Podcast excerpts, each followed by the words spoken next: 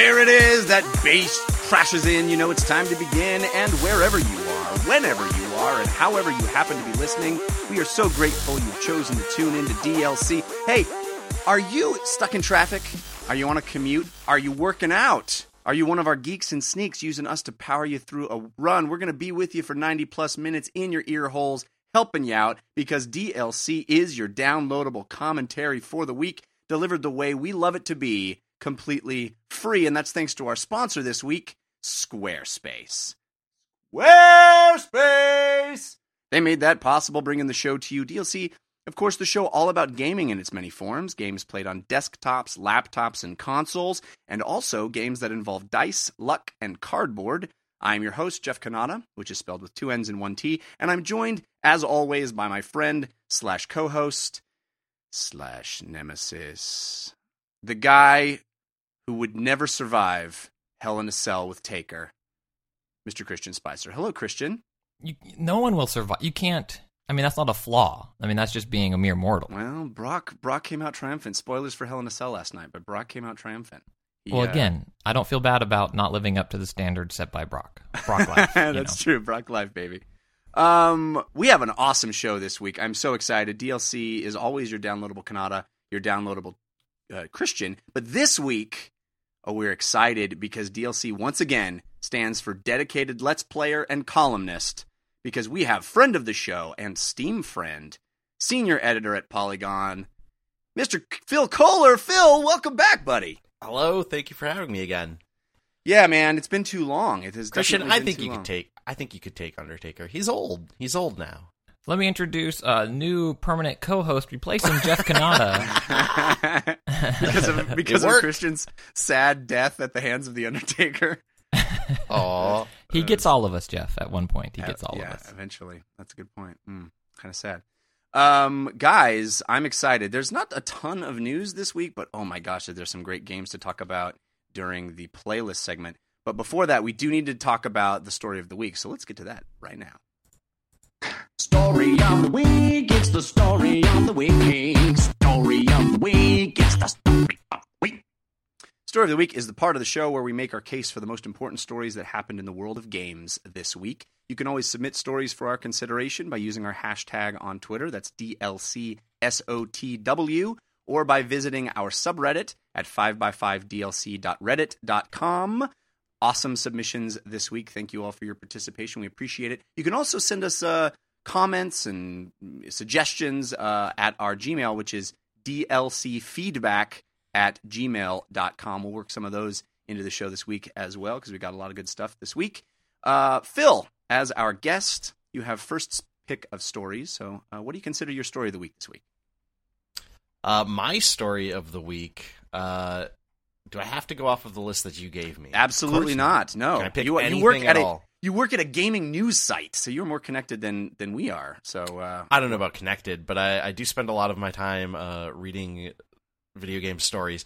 I, I'm really interested in talking about, and, and the thing that that's been kind of on my mind lately is, uh, have you guys seen what's going on with Payday Two lately? Yes, uh, a lot of controversy with Payday 2 uh, and their uh, their use of paid DLC content. Is that what you're talking about? Yeah, so uh, Payday 2, you know, it's a, a uh, co-op focused uh, bank robbing game. You play as these people heisting banks um, and then doing other heists as well. Uh, and they've always had a very dedicated community. Um, the first Payday kind of built that up.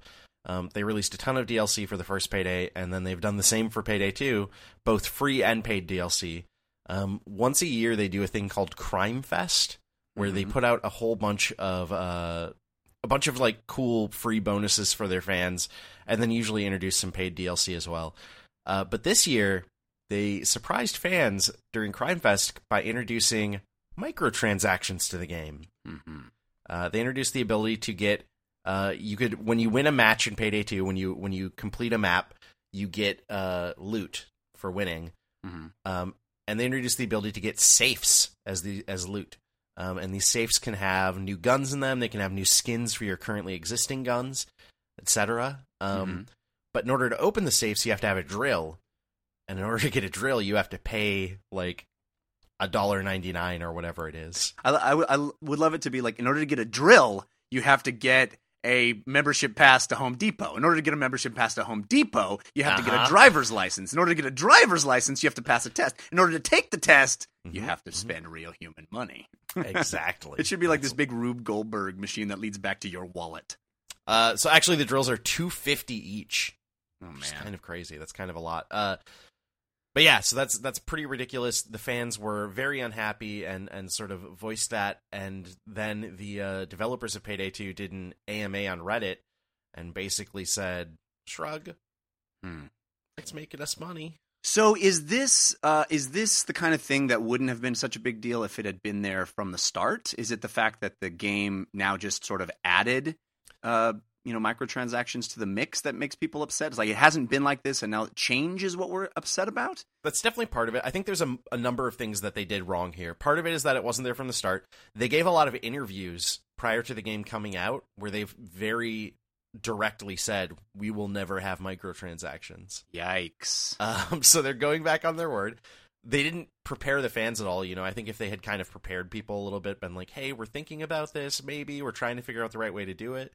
Um, and then the the biggest thing is the skins and the stuff that you can unlock with these safes actually affect the stats of the guns. Oh! Um, so it's not just cosmetic stuff. oh um, boy! If it if it was just like, hey, you can get a skin that makes your gun look cool, you know, that's one thing. But the fact that it's like, hey, you can get a skin that makes your gun look cool and it has plus four to damage, um, that that I think is making people a little bit more upset. Wow, uh, that is that is pretty rough. It seems like it- it seems like this game has always been has always lived and died on its community, and to sort of treat the community that way, it feels really callous. Um, Christian, yeah, it's, it's the reaction's been very very poor. Certainly. Christian, what's your take on this? Well, I mean, Phil, I I don't want to play the role of corrector here, but I mean, I think technically in those do. interviews when they said um, we will never have microtransactions, they were being accurate because they are the developers of the game and they will never have to pay any microtransactions. it was actually them rubbing it in the community's face that we, Yeah. It was italicized. The "we" was italicized. People didn't see that. right, exactly. It was lost in translation. Out of context, yeah. I, uh, you know, that's a that's a clever trick. well played, Overkill Studios. they're you know they're professionals. Um, it it's the lesson here is never say never. Taylor Swift, are you listening? Jake is a pretty good guy. Answer his calls. Um, but don't do those interviews where you you put that flag in the ground and say we will never do anything. That is always always a dumb idea. The second lesson is we still haven't figured this out. This being making money off of these big video games that are community driven because everybody loves the idea of this monster game that evolves and changes over years and is the only game you ever need to play and then everybody hates the idea of paying for it. Um, in various various forms people hate the way of paying for it.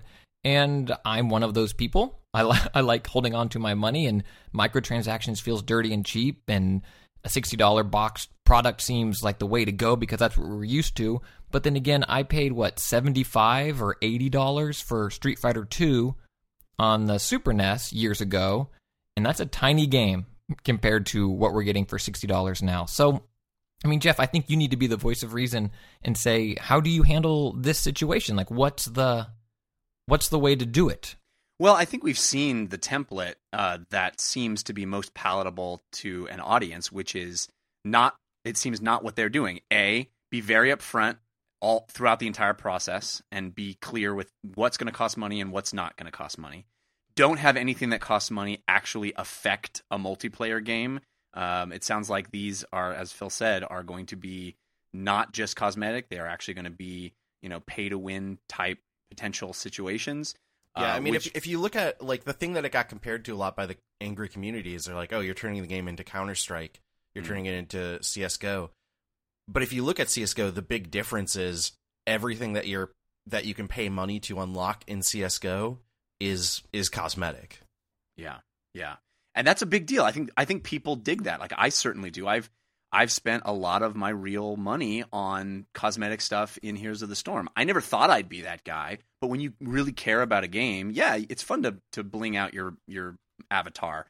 Uh, and I think people do spend for that. Not everybody, but enough people that these these business models seem to work. But when you get into a space where it's like, well, pay me extra dollars and you get the better weapon. That that turns people off because you just feel like, well, I can't win unless you, you know, unless I pay you. But what if you can win? I mean, it's kind of. I know it's different in a multiplayer space, and I feel horrible being the person playing devil's advocate. Which, to be clear, I am playing. like I, I agree with you guys as a gamer. However, is it a multiplayer equivalent of the EA Need for Speed car unlock, where you know you're able to get all the best cars if you pay nineteen dollars right now, or you can grind through it? I mean, are the players of this game that aren't willing to spend to get these drills to open these safes at a permanent disadvantage, or you're able to grind and level up your character, just not as quickly as someone who's dropping 250 a drill or whatever. So they did. Uh, th- that's a really good question. They did actually. Um, they made one concession this weekend, uh, which is, to my understanding, they have gone back and added in the ability for, along with safes dropping as loot, it's now it's now possible for drills to drop as loot. They should have Um, done screwdrivers. Like it takes way way more effort. it takes way more. yeah. uh, they're they're apparently like incredibly rare. Um, so but it, it, it can happen. So so you're right. If uh if players want to uh just grind, um, they can eventually get the same stuff now. Hmm. Now, uh, that wasn't the case when it launched. Crazy. That is uh that is rough. And I I think what's actually going to happen here, maybe maybe the community will accept it, but I really do think that these things bear out.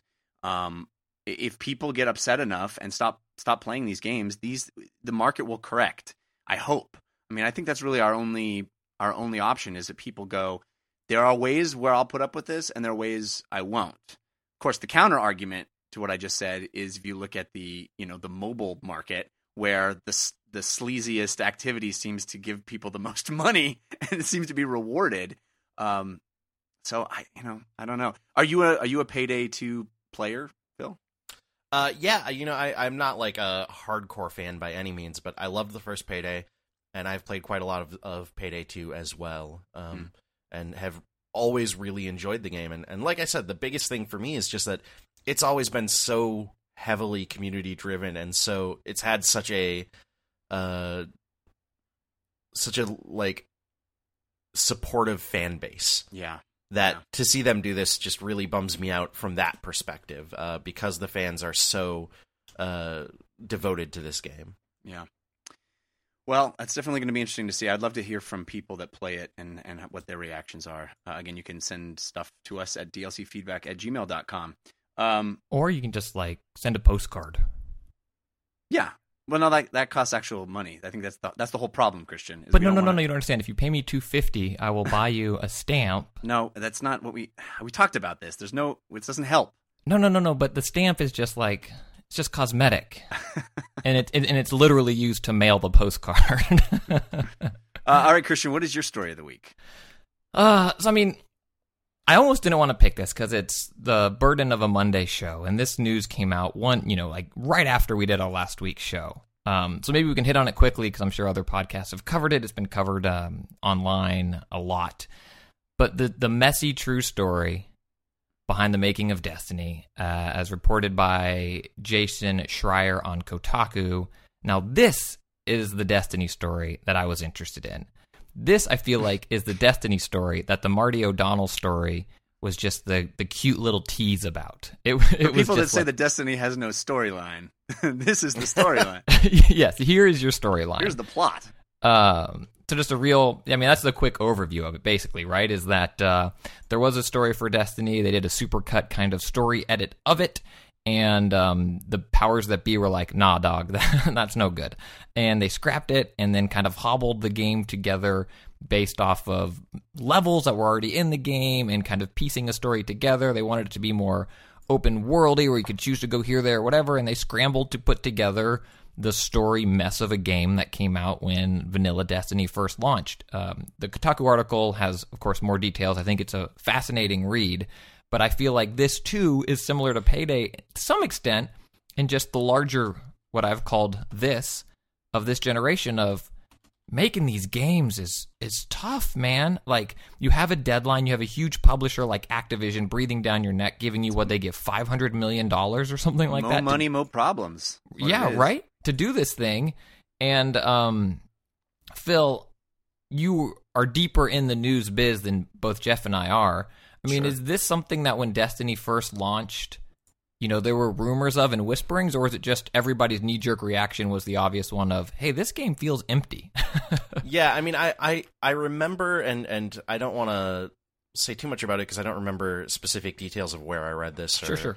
you know what the what the context was, but I do remember hearing bits and pieces of like, hey, this. I think I think what it was is that writer who left, uh, who's talked about in this article, is a really great article. You're totally correct. Um, but the writer who left Bungie, uh, that was known. It was known that he had left like nine months before the game came out um, which made a lot of people wonder, like, hey, what's up with the story? And then the game came out, and it turned out, oh, there is no story. um, but certainly, I will say, as somebody who reviewed Destiny when it came out, um, reading this made a lot of sense to me because that was the feeling I had when I played it. It was like, this is not a complete game. This doesn't feel finished. It doesn't feel like that. It feels like they put out the bare minimum of what they could to still call it a product.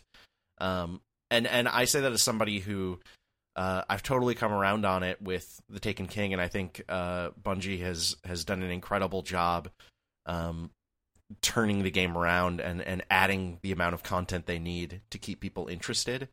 Um, but but yeah, like I I certainly just just playing it got the impression of like, man, this doesn't this seems like something went went wrong here. Yeah, man, it is. Uh, it's a it's a shocking story, and it, it's really one of those things where you have something that's at, at this high of stakes financially for all the companies involved that it really and, and you know we see this across a lot of industries. The movie industry is the same way.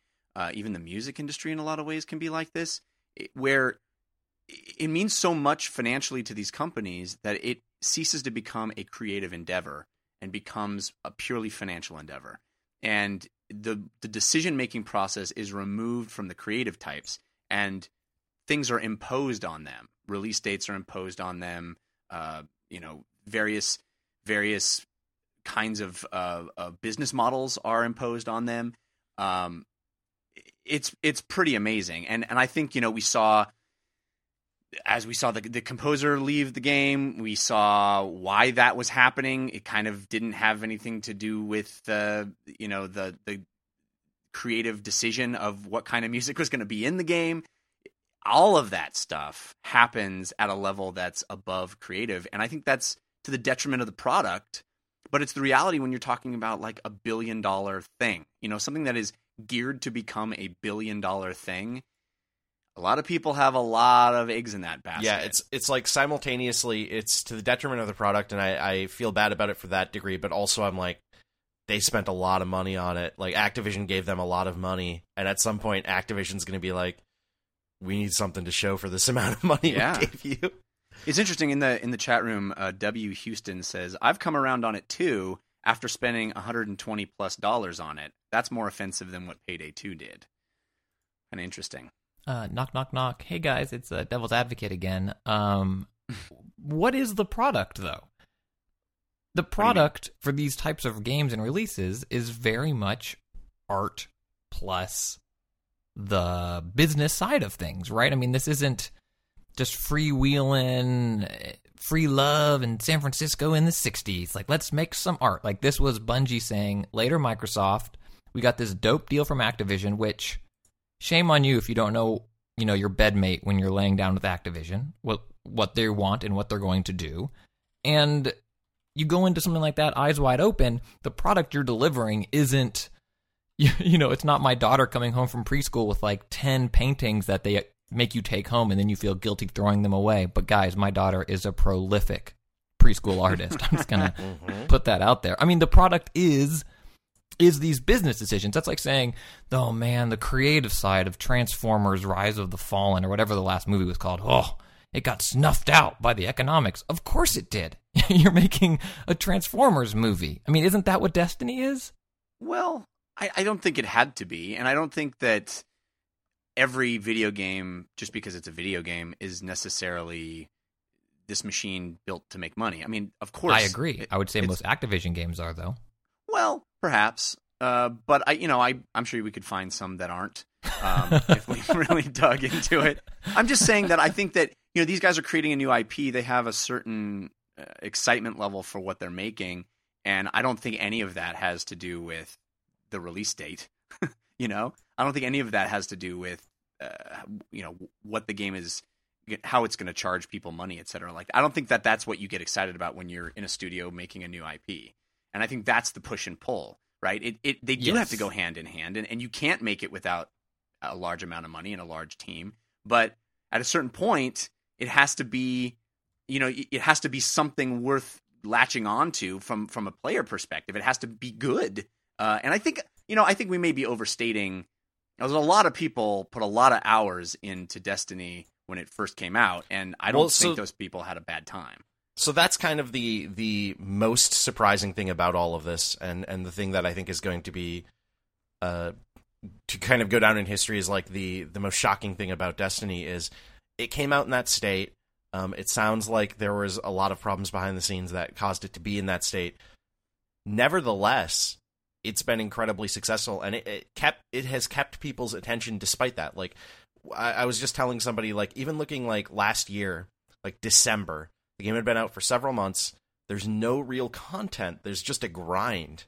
There's nothing holding people in it. Hmm. um, and it's still so incredibly popular. Last year in in december that like we would post a story on destiny and it would be our biggest story of the week.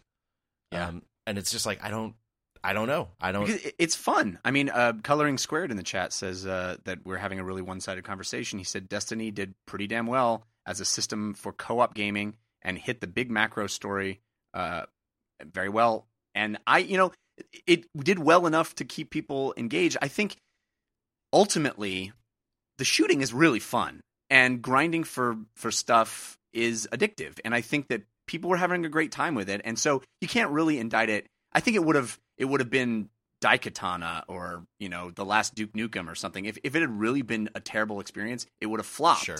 um, but it, it was fun and it is fun and they have continued to iterate on it and improve it. So yeah, I guess prop, kudos props to to them Bungie for how how and how quickly they have improved on it.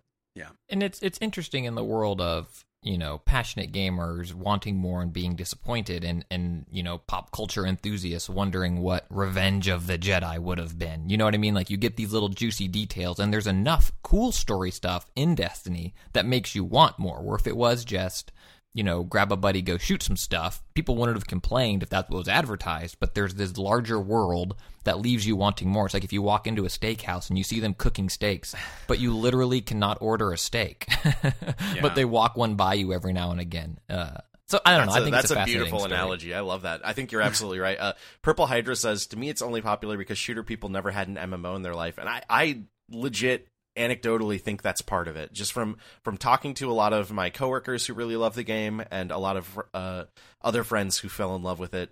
It was a lot of people who had never played an MMO before, and Hmm. it was the MMO hooks in that game that were getting them. Interesting. Um, it's like it's like uh, what I was experiencing in 2005, guys. When when WoW came out, I was like, "Oh, this is what all these uh, EverQuest people have been talking about. Oh, I get it now." Oh, I thought you were going to say the 49ers winning. Oh, stop. we won much more recently than that. Just not this year. Okay. Uh, and that's really, you know, faint. Glass houses, Mister Houston Texans fan. Glass houses. hey, what's your story of the week, big boy? Um, well, you know, my uh, my story of the week isn't this, but I want to transition into this because of what we're talking about. I they published um EA published some data, beta data on uh, the Star Wars Battlefront beta, uh, and a heck of a lot of people played it. It looks like about nine million people played the Battlefront beta, and that uh, they played it for a long time. Two thirds of those people uh, got to the player cap of which was only level five, but still and uh, 1.6 billion minutes were logged, which is uh, based on average lifespan is like uh, what is it? A lot of lifetimes. Uh, 38 full lifetimes of, of human hours. I only bring that up one because I think numbers are fascinating on this kind of scale, but mostly because I think it relates to this this what we're talking about with Destiny. Do you guys think, Phil? Do you think that this kind of uh, retention that they had during the beta, this large number of people that are playing it. Obviously, this is a very attractive IP that's very much in the public consciousness right now. It's a beautiful game. Do you think this points to the popularity over a long period of time of this, or do you think this is going to be kind of like an opening weekend pop and then it dies off quickly with Battlefront? Yeah, it's really hard to say. I mean, especially because uh, the way that people treat betas, especially in, in console games like this, uh, console centric betas, uh, is they're treating it as kind of like a preview, right? They're like, hey, I can play the game for free, I can test it out, I can see if I like it. Mm-hmm. Um, so I guess the question to me is how many people are going to then actually go forward and buy the full game. Um, Right. my my gut is that there's a there's so much buzz behind Star Wars right now. There's so much excitement for the new movies and everything that I think it's going to do just fine. Mhm. Um but I, I don't know. I've I've I've been surprised before, and I, I always find like making predictions on whether or not a game is going to be successful to be a really tricky thing. Uh, you never you never know. You never know if the market is going to actually respond to something. Yeah, I, I wonder myself if nine million people tried it and had that itch scratched, and then felt like, oh, I've I've experienced that. I can, I don't have to buy it now. Exactly. I don't know. I don't know. It, it certainly seemed like those a lot of those people stuck around. I mean, two thirds of them played it to level cap, which is you know sticking around significantly. I agree with you. I think it's going to sell well. My question really is: Is it in a year from now? Are we going to be talking about it like we are talking about Destiny a year after it was released? You know. that I think it's probably safe to say no. hmm Um, just in the sense of like, I mean that's that's sort of the same way that I look at all multiplayer shooters like this. Like, so few have those kind of hooks that Destiny does of like keeping people pulled in for so long, and and by a year from now.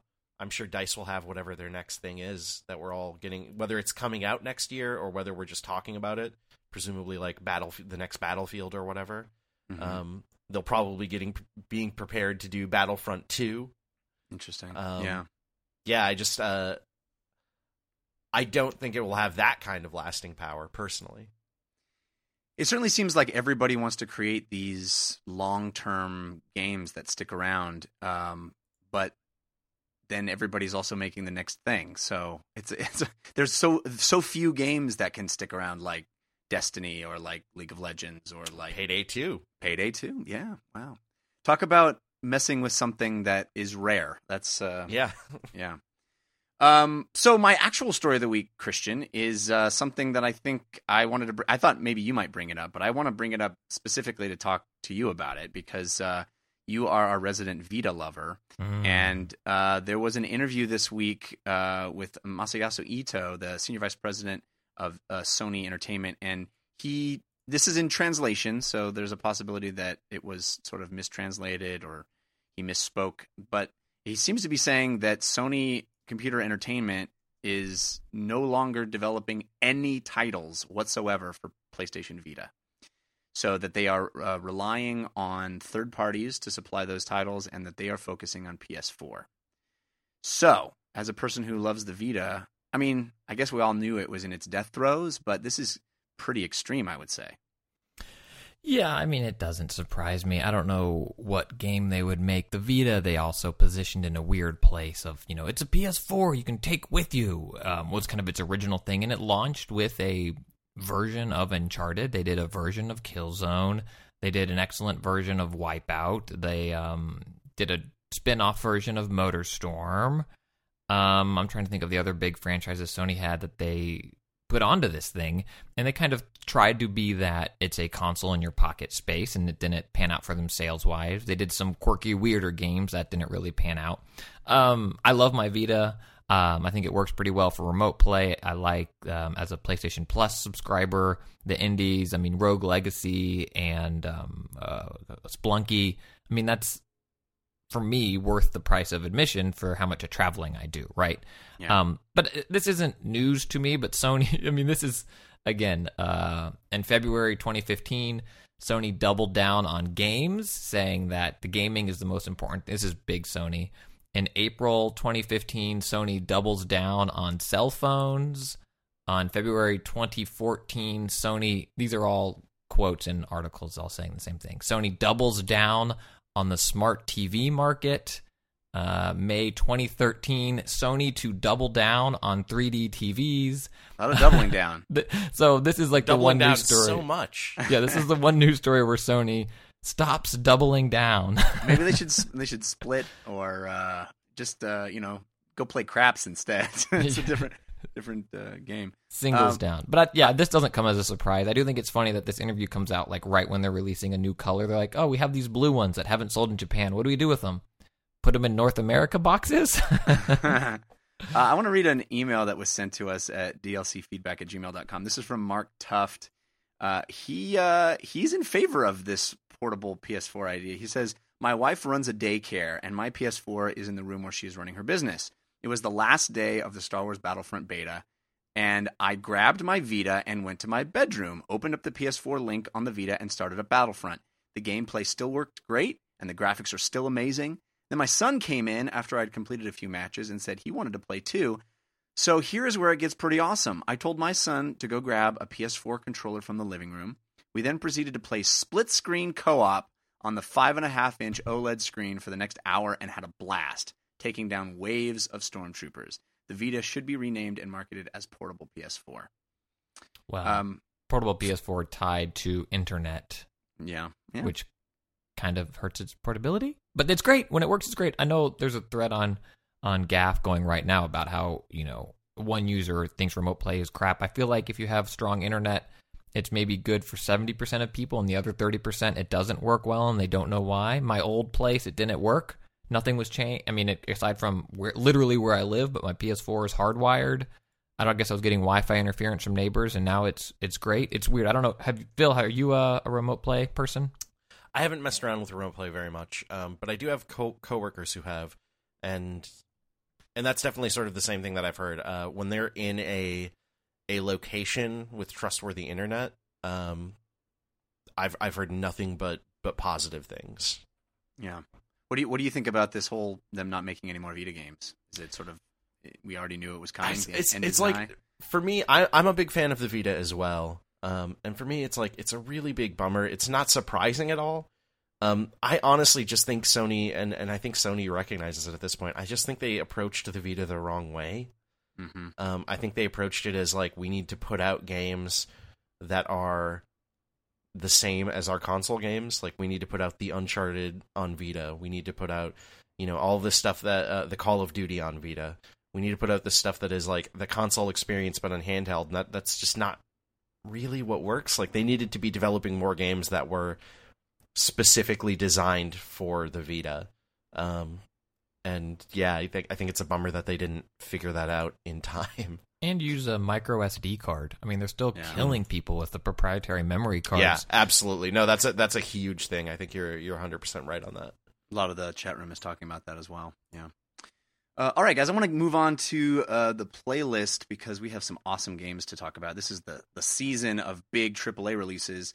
Uh, but first, I need to thank our sponsor, which is Squarespace. You hear me talking about Squarespace a lot. That's because I use Squarespace, and I have done for many years now, and have been a very satisfied customer myself. Squarespace is what I built jeffcannata.com on and still use to this very day. And I did that because the site never goes down. It's very reliable, it's very secure, and it also is easy to make something beautiful, something unique, something interesting, and doesn't look like every other blog on the web without having to mess with a lot of stuff. I don't have to know how to program in HTML. I don't have to get under the hood and really, you know, tinker with things. I can just drag and drop. It's all what you see is what you get type editing. It makes it so, so easy. They have tons of uh, templates that you can start with, and then you just mess with stuff and make it look really cool. The best part about it is you can completely try their their site, build your site for free without even having to put a credit card in. They're not going to automatically charge you, none of that. They let you test it out, build your site, test the tools, make something really cool before you even decide whether or not you want to pay them any money or give them your credit card at all. And that's great. And plus, if you do test it out and try out squarespace.com by going to squarespace.com slash dlc and you do decide you want to build your site you want to build your uh, blog your your portfolio site or even a, a, a store they have a, a drag and drop um, uh, commerce thing so you can you can charge people money right there it's so easy if you do decide you want to do it we're going to give you 10% off your first order by using our promo code which is jeff sent me It's all one word, J E F F S E N T M E. Jeff sent me. You get 10% off your first purchase. You show support for our show. It works out great for both of us. And you get the coolest web making tool in the world, squarespace.com slash DLC. And use that promo code Jeff sent me for 10% off. Uh, we really love Squarespace. They've been around forever, and we uh, I'm so I'm so I feel so comfortable recommending them because I actually use them myself. Squarespace.com slash DLC, promo code Jeff sent me. All right, dudes, uh, let's get right now to the playlist. What you playing this week? Could tell us. Ooh, what you playing this week? Could tell us on the playlist. I'm excited to talk to you, Phil, about uh, the stuff on your playlist because I'm very curious about both of them. Let's start with Sure. Assassin's Creed Syndicate. Um, yeah. I'm not an Assassin's Creed guy. My first question to you, though, is uh, Does everybody in this game have a face? S- as far as I saw, yes. Um, there definitely are still a lot of glitches. Um, there's still some stuff that that the game has not fixed from uh, Assassin's Creed Unity, which was notoriously broken. Um, But f- it's it's less broken than that game was. Oh, that's good. Less broken is is progress. That's what I say. Yeah, absolutely.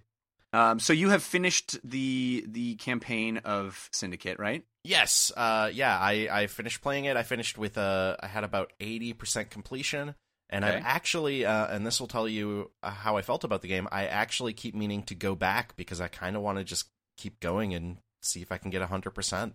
Really? So Mhm. tell me tell me what's good about Syndicate. I I played the first two Assassin's Creeds all the way through, and then I sort of dabbled with the rest of the series and haven't been back. Um, is this enough reason to come back to the series, or is it just sort of more of the same in a new milieu? I would say it kind of depends on what pushed you away. Uh, for Mhm. me, you know, I've I've played every game in the series pretty much. Uh, Brotherhood, which was the one that came out directly after Assassin's Creed 2, it was the Mhm. first one where they kind of introduced the concept of we're going to be doing this yearly.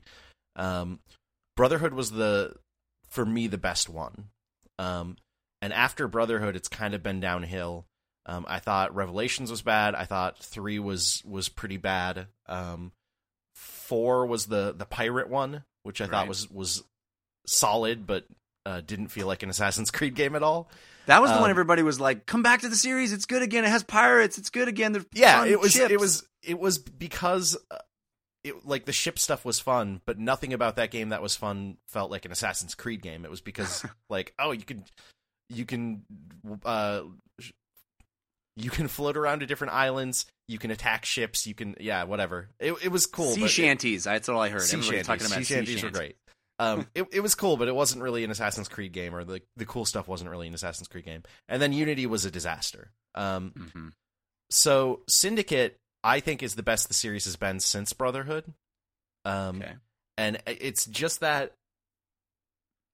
it's not that it changes anything. It's not that it that it like does every anything like significantly different. If you went right from Brotherhood to Syndicate, I think it would it would feel like you were just playing a sequel to that. Um, but it's it's that everything is just very um, well designed, uh, very tightly designed. Um, the city feels like it's actually created for you to to get around in. Um, for a while, and this is one of Unity's big problems, and Assassin's Creed 3 had this as well. The areas that you were traversing didn't feel like they were created with the way that you traverse in this series in mind. Hmm. Um, so there would be a lot of like, you know, you're supposed to be like a really cool, suave assassin who's like parkouring over stuff, Mhm. and instead you would be like running into chairs and tripping over them. Um, and it's like that doesn't feel cool. That doesn't feel Right. right. Uh, Syndicate feels like it was actually designed for you to to get around in those cool, memorable ways. does the the the core mission structure uh does it is it a lot of repetition of the same things over and over um how is the story delivered what's that So kind of they do something cool, which is uh, one of the problems Assassin's Creed games have had for a long time is that repetition you're talking about of like doing Yeah. these same sort of types of things over and over, uh, like tailing enemies over and over is the one complaint that gets brought up a lot. Um, they've taken the repetitious stuff and they've turned those into these side quests that you do to take over enemy territory. Um, Mhm. So there are like five or six types of them, and that's the stuff you're going to be doing to take over territory, and it's totally optional. Um, Hmm. For the actual story missions, they make they make things a lot more unique and and much longer. Um, so you're going to be going through multiple objectives over the course of like a 30 minute mission, and they're going to be more unique, interesting objectives than than just the the repeated stuff that you're doing over and over again. And then those those missions actually build up. Uh, so it's split into sequences, is what they're called. And uh, at the end of each sequence, you're doing a major assassination. And those assassination missions are actually the best part of the game. They're these cool, like it just puts you into a giant open area, um, and there are multiple. Your target's in the middle somewhere, and there are multiple approaches you can figure out. So it can be like, well, I could, could go over here and steal this key from somebody, or I could just get in through the window and just rush in, like swinging my sword, Hmm. or I could find a hidden passage that leads underground and go in through there. Or I could like, there's one where you uh, you're in like a, a hospital, and it's like, oh, I could like go to the morgue and pretend to be a corpse and get wheeled over to the doctor and then kill him. Rad. That sounds like kind of like what they were doing with the Hitman series recently. It's it's definitely seems inspired by Hitman. I think it's a little there's probably less options than in like a really good Hitman level, but it's Mhm. moving in that direction and it feels much more interesting than than stuff the series has done previously. One of the things I've been saying about Assassin's Creed for a long time is that my favorite thing about it is the setting and the way that they've recreated those really interesting time periods. And I wish that they would sell me like a like a twenty dollar just let me walk around the world thing where I could just like run around and nobody I, there's nobody to kill, nobody wants to kill me. Let me just explore it. And, and you know, I would be down for that just because that's really all I care about with those games. Yeah. I would But- I would absolutely love to see them as they continue experimenting with Assassin's Creed. I would love to see them being more willing to do stuff that's like, oh, this one's not actually I mean, I guess it's in the title, it's Assassin's Creed, but Right. like oh this one this one has some stuff that's not about killing. They did that actually in unity. One of the few good things that unity did is they introduced these murder mysteries. Hmm. and it, you can actually like just you're just investigating and interrogating people and then figuring out who did the murder and getting them Why they had no face left after the Aw, um the what greatest so so mystery of all. So um are, are is the is the setting in this one really cool? I mean, it looks so cool. The Victorian London. It just seems such it's like such a neat place to set a game. Yeah, I love it. Um, I think it's uh, really cool and interesting. Um, they give you a rope launcher, which is sort of like the uh, the Batman thing, uh, the Arkham Arkham Knight Arkham City thing, Mhm. uh, to get across the city really quickly. Um, and yeah, I, I love the city. I love the historical figures that they introduced in it. Uh, they have uh, Charles Dickens, who you Oh, do cool. some quests for. They have Karl Marx shows up. Wow, Um, so lots of like really interesting figures in it. awesome. Um, I want to hit your second game on your playlist, but let's Yeah. uh, let's hop over to Christian real quick. Christian, what's on your playlist? We talked about it some last week with Aaron, and um, this week I actually got to spend some time with Yoshi's Woolly World. Um, echoing what he said last week, the game is so beautiful. The art design and art direction of this yarn crafted world is incredible. If you know nothing about the game, it is a 2D side scrolling platformer game where, you know, it's made out of wool. Yoshi's eating guys, creating little wool balls with them, and then using those to interact with the world. Um, I'm not super far into the game. I think World Two or something like that. I'm not sure how long it is. It is does not seem super challenging thus far. My biggest issue with this, and I, I tweeted this out, is my biggest issue with Yoshi Wii U is that it's not um, Kirby Wii U, it's not Mario Wii U, and it's not Donkey Kong Country Wii U. And I don't know if that's a a version of a hashtag first world problem where Nintendo makes such great 2D side scrolling platformers that getting another one with a character new you know different character swapped in that maybe isn't quite as good as Donkey Kong Country Tropical Freeze or even you know new Super Mario Brothers Wii U 4 or whatever the Wii U one was called is a, is a, a pretty dang good game. Like if any other company released that as a platformer I think people would be losing their minds but because it's Nintendo and it's Mario it's like mm, this is only the fourth best platformer. uh, but I just don't know. I, I, I almost kind of wish, and I think this goes back to Assassin's Creed a little bit. I was listening to Phil. I'm just wondering, you know, we're diving into the nuance of what makes this different than a different one. And imagine how great it would be if there was just three years passed between Assassin's Creeds. And then you're not like really trying to distill why this one is different than the other one. Like imagine, and I know not enough Nintendo games come out, but stay with me on this hypothetical. If somehow Nintendo gave us Kirby, Yoshi, Donkey Kong Country, like all of those games into one awesome platformer that is doing such different things along the way. Like the I think the that's wool called me- Mario Maker. uh, maybe, maybe I it mean, is. It's all platforms in one game. It's like whatever you want to make it, just do it. Just make it. It's all Mario platformers of those Mario games in one game. But that's a good point. I mean, I guess that's maybe the closest they've come. But I playing through Yoshi, I don't see why you know one world of Kirby's Rainbow, whatever the Kirby game is called, couldn't have been this right. Other than the brand uh, and the claymation art style, like make this a Mario game, and instead of giving me Lava World, Ice World, whatever world, give me Wool World, Clay World, Tropical Freeze World, and like that's a game I'm That's super a great interested in. idea. I love that idea. Yeah, But so it's a great game, but it, it, it feels, I think, in my ranking of Wii U platformers, uh, again, like the second world of Yoshi that I'm on, I think it's tied with Kirby. And the only reason I, I think Kirby's better, but the stylus uh, input becomes taxing after a while. It's not as precise as I'd like it to be. Um, but yeah, you you haven't checked this out other than like E3, is that right, Jeff? That's right. It's definitely up my alley. I love that. That I love the Kirby games that do this, and the you know, I it's the whimsy that I really dig. But um, yeah, just haven't had bandwidth for it right now. No, it's a so tough time of year for it. And kind of going back to Assassin's Creed 2, Assassin's Creed also, I should say. Um, it's weird, right? Where Yoshi came out so long ago in Europe and got mixed reviews. So I think that kind of soured some people on it just because it's coming out here with such a, you know, a crushing weight of so many games coming out. And here's Assassin's Creed coming off of a bad year. And it seemed like there wasn't much hype for it. And all of a sudden it's launching with really stellar reviews. I'm curious to see if that sours people's purchases this time of year for that game also if this is the year that Yeah. it takes a, a downward trend a little bit Interesting. Uh, well, I want to talk about uh, Halo 5, guys, because I finished the single player campaign and the NDA is up as of this morning. So I can talk about it. I will not spoil the game at all, I promise. But um, I can give you my, my feelings on the entire single player campaign. I did not play any multiplayer yet.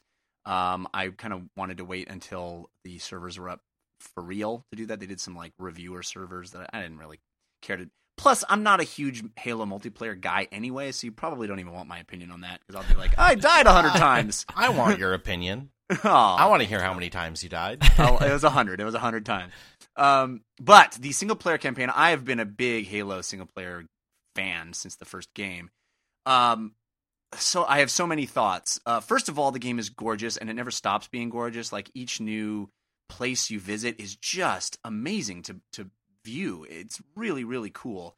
And uh, they do a lot of things really right. Some of the most fun, just gunfights I've had in a in a game in a long time. It, it really gets that Halo thing where you're in this big open place and you have a myriad options. You have you know you can jump on a, a wraith, you can jump on a warthog, you can run around, you can find a cool big gun, you can take a dude down and take his gun. You know all that fun like improvisational battlefield type fun that Halo is known for. It nails. And I would say even more than that, the level design I think takes it up a notch as far as giving you multiple uh, attack points and always having this flanking option and these. I- don't remember a Halo game having as many uh, discoverable hidden pathways before. There's this new thing where if you are sprinting and then you press the melee attack, you do this like shoulder bash thing with jet, jets shooting out from behind you. You like pop into third person and you smash somebody. Well, you can bash through walls, certain weak walls in the game, sort of like Batman can find weak walls and you know spray paint them. Um, and those often lead to hidden areas that will take you, you know, flank a turret or get you underneath something and come up from behind it, or you know, go around and find a hidden cache of awesome weapons or like an awesome, you know, mech or something almost every level has stuff like that, and it was really always very fun to find it. Plus, all the new uh, Master Chief and uh, Spartan Locke moves, all your new moves are really fun. There's much more verticality in this Halo than in any of the other Halos because you can uh, if you push jump and then you get to a ledge and you push jump again, you will like s- scamper up it, so you can scale uh, up things much more than you've ever been able to do. And the game really takes advantage of that. You're always going up and down and climbing things. There's a lot of platforming in this game, actually, much more than I've ever seen in a Halo game. There's one level in particular where you're literally platforming up a tower, uh, which is, I think, very new but cool. Uh, and then once you are up high in the in the sort of verticalness of each level, jumping down and holding the melee attack will like power you up and give you a target on the ground that will like jet you down on people and do this pouncing uh, uh, upper attack. That is very satisfying to pull off. If you get like a group of grunts or a, a, a big elite that you want to take down and you can get above him and shoot down like that, it is so fun to do. Um, so I've I had a blast playing this Halo uh, single player campaign all the way through. I really did. I can't wait to go back and play through it in co op on a higher difficulty level, which is kind of what I do with Halo games. That said, there's a lot of things it does poorly. Um, the story baffles me. Uh, I don't understand. It is big and bombastic and beautiful, and I love me a good cutscene. Cutscenes are great. I love cutscenes. But in my opinion, the cardinal rule for cutscenes is don't ever have the character I'm playing do something in a cutscene that's cooler than what I can do in the game. Like cutscenes are great for for delivering story moments and showing me, you know, dialogue or whatever. But when you're showing me an action sequence and my guy does something that I literally cannot do in the game, that's frustrating, I find. It, it's like don't show me a thing that I can't my guy can't do like cuz why wasn't I doing that the whole time? I could if I could do that, I should be doing that to everybody. Um, and it does that over and over again, which is uh, kind of frustrating. Uh, also, Are they? Hold on, sorry. Are they go ahead. Moves that I don't want to spoil anything. I don't know, but are they just like you know a, a really cool John Woo type kick, or is it like he picks up a sword that's like a one use sword and it's like Shh, and then it breaks and he's like oh well and then you know that's my No, it's more like you know leaping on the back of somebody and twi- hmm. twisting around behind them and holding onto their neck and like jump stabbing the back of their head and or like this. The game starts with this crazy like mountain thing where they're shooting down the mountain and jumping into spaceships and stuff. It's like, well, I don't. I, I want to do that. Let me do that. I don't show me that. Like, let me play that. That's that looks fun. Um, I don't know, but and then and then the story overall makes no sense to me. First of all, just from a, like I don't know Halo lore well enough to get it, but Halo Combat Evolved. It was there's a war between humans and aliens in the far future, and then at a certain point we realize, oh my gosh, there's this third enemy that's a threat to both sides. That is a very compelling story that you can wrap up in a sentence, and it's awesome to play that. And and the reveal of the flood, and like, oh my gosh, we've been in this war, and there's this war, and now there's this third faction, and we both have to fight them, and I'm getting into a battle where the en- my enemy is also fighting another enemy. That's crazy and awesome, and it, you get it right. And I don't understand why the need for these games to just crawl up their own butts so far. Uh, like, make me a story that is as easy to get as as the first Halo. Now we've got these crazy like Final Fantasy esque Guardian things that make no physical sense in the sky, and they're a threat, I guess. But because what they're is- big? I don't What know. is that story? That's not just that story again. I I feel like it's the the problem of a story that doesn't end. At some point, things get pretty complex. A story that doesn't end and that wasn't mapped out from the beginning. Where you know you look at like Harry Potter or whatever you want to say about Star Wars, where Lucas had some he he swears idea for you know nine episodes of this thing. I feel like when you go in to make a game with no guarantee that there's another game, then another studio comes in to make a game, and you have all this lore and this expanded fiction. I mean, I don't know. Is it damned if you do, damned if you don't? I don't. It's like in Yeah. Maybe. I uh we we actually just posted a story on Polygon an opinion piece called "Let's Stop Pretending Halo 5's Story Matters." Yeah. um, by Mr. Benjamin Kuchera, uh, and uh, he he says something in this story that I think is relevant to what what you're saying there, Christian, which is uh, he says. Instead, the sequel is set up, very little closure or resolution is offered, and in a few years, we'll spend another $60 for a story that will do little else but set up Halo 7 right. and that's i think that's kind of it like they're in that constant that constant uh cycle of like they've always got to be getting people excited for the next thing which means in a lot of cases never never setting up re- or never giving us resolution for the current thing. Um, there there are games that avoid that, games that are still um, franchises that avoid that, but it's it's tough, and I don't think Halo has quite uh, pulled it off. So yeah, I, you know, I I think that's part of the problem. But you know, the Marvel movies have that problem too, and I think that for the most part, each Marvel movie is pretty satisfying in it, in its own Did right. you, I mean, did peop- you watch Avengers 2? well, I, you yeah, know, I mean, a lot of people complained about Avengers 2 primarily being set up. I, I, I still liked it, but I, I think that complaint is legitimate, certainly. And I I think, think the bi- go ahead. oh, I was going to say, I think us, I think we'll all sit here and say Avengers 2 is pretty good, but I also feel like we've read all of the expanded fiction, i.e., the comic books. You know what I mean? Whereas, like, I haven't done that for Halo. So I think someone that's uh, listened to Hunt the Truth and read all the books and read the Marvel comics probably doesn't feel this way, and they they like all of this stuff. Um, I mean, I'm. I would love to get that perspective. I would love somebody that is is that deep into Halo lore to tell me whether this was a satisfying story or not. I think the bigger problem for me as a more casual Halo fan, I don't understand. I mean, this isn't really a spoiler because you know it going in. Uh, you play as both Spartan Locke and Master Chief, but really, Master Chief is a side character in this game, and I don't, I do not fundamentally understand why that decision was made. It, Well, it, I, I it also, adds nothing. I also heard that the uh, so it's the two teams, right? It's uh, yeah. What is Blue Master Team, Chief's? Team Osiris, and Blue Team. Blue Team is, is the Master Chief, and Team Osiris is Spartan Locke's team. I've heard that in addition to uh, Locke being more of a focus, that his team, Team Osiris, is actually much more interesting as well. Oh, for sure. You you understand. You get um, the the entire side team, the periphery team. You know Nathan Fillion and and the other gang. they're all fleshed out, and we know more about them. We spend much Mhm. more time with Team Osiris than we do with Blue Team. Blue Team is this like, but but it from a storytelling perspective, it does not make any sense to me because basically the idea is, and this is the setup for the game. Again, not a spoiler, is that uh, Master Chief and Blue Team are AWOL, and they are they are out in the world doing something that, and they need to be hunted down. And uh, so you play as as Locke hunting Master Chief, right, for most of the game, and then sometimes you play as Master Chief. But that story would be so much more fun if I stayed as this the freaking character that I want to play as, which is Master Chief, the the guy whose game series this is. If I stayed as him the whole time and I had this other team hunting me, and we popped in and saw cutscenes of that other team often hunting me and getting close, that would be much more compelling and much more interesting and just better storytelling.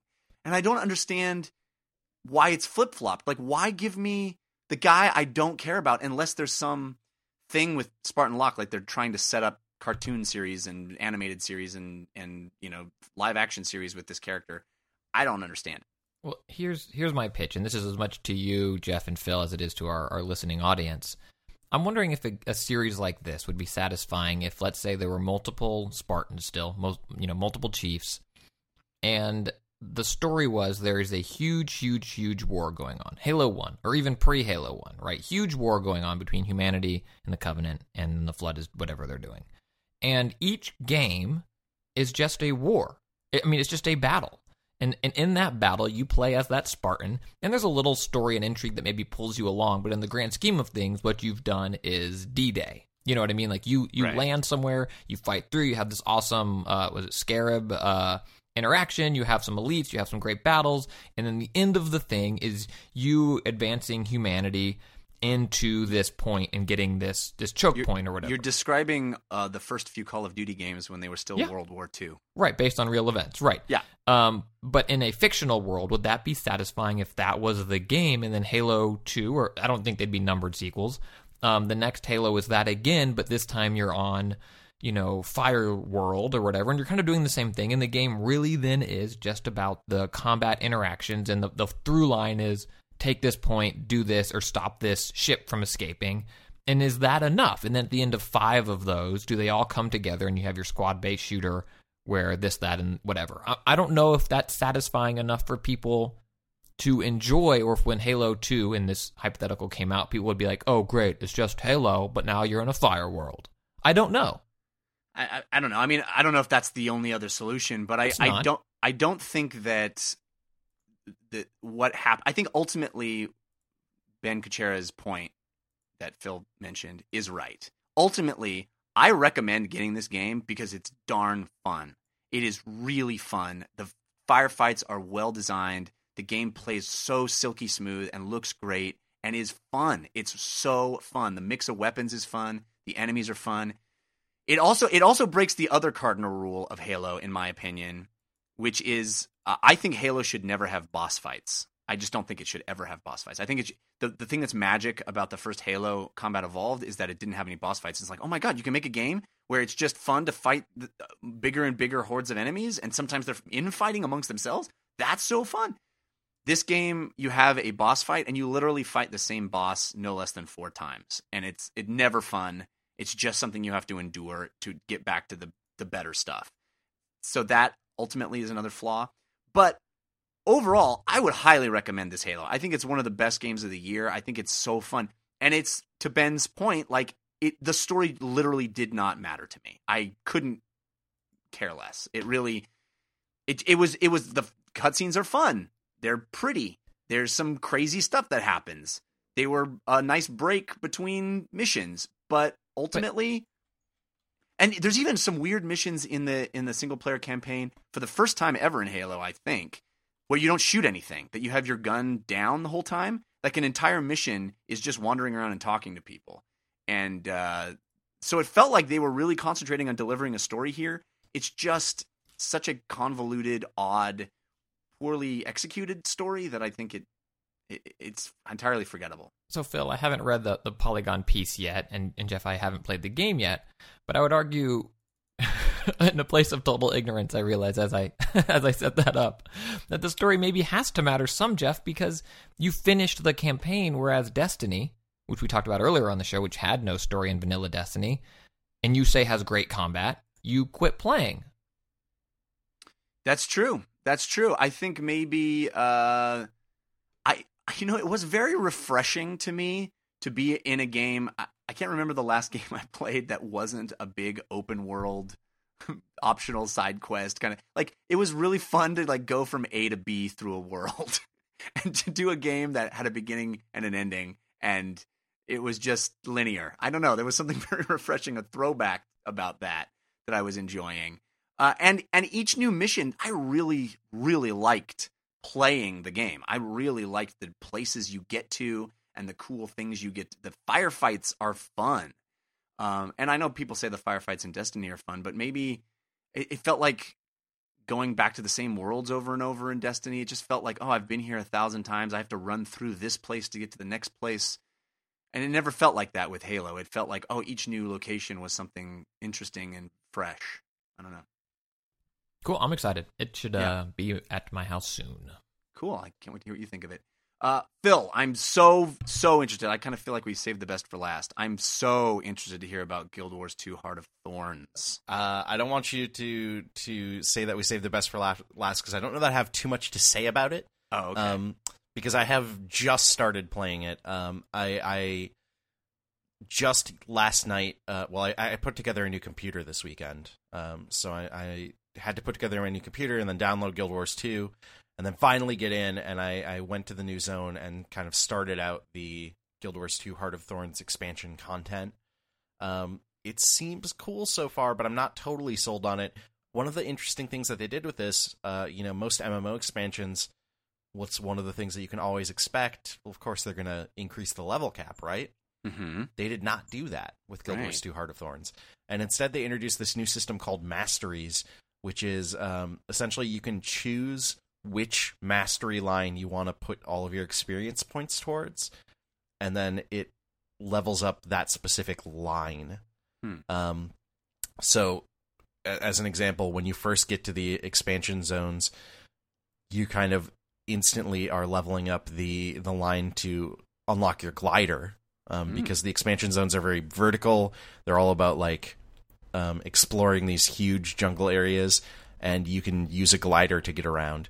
Um, but you can't use the glider until you've sort of leveled it up, and then once you've leveled it up, you can do all sorts of like you can keep leveling it up. You can keep leveling up, uh, like to get the ability to go further and to um, give yourself a boost into the air and all this sort of really interesting stuff.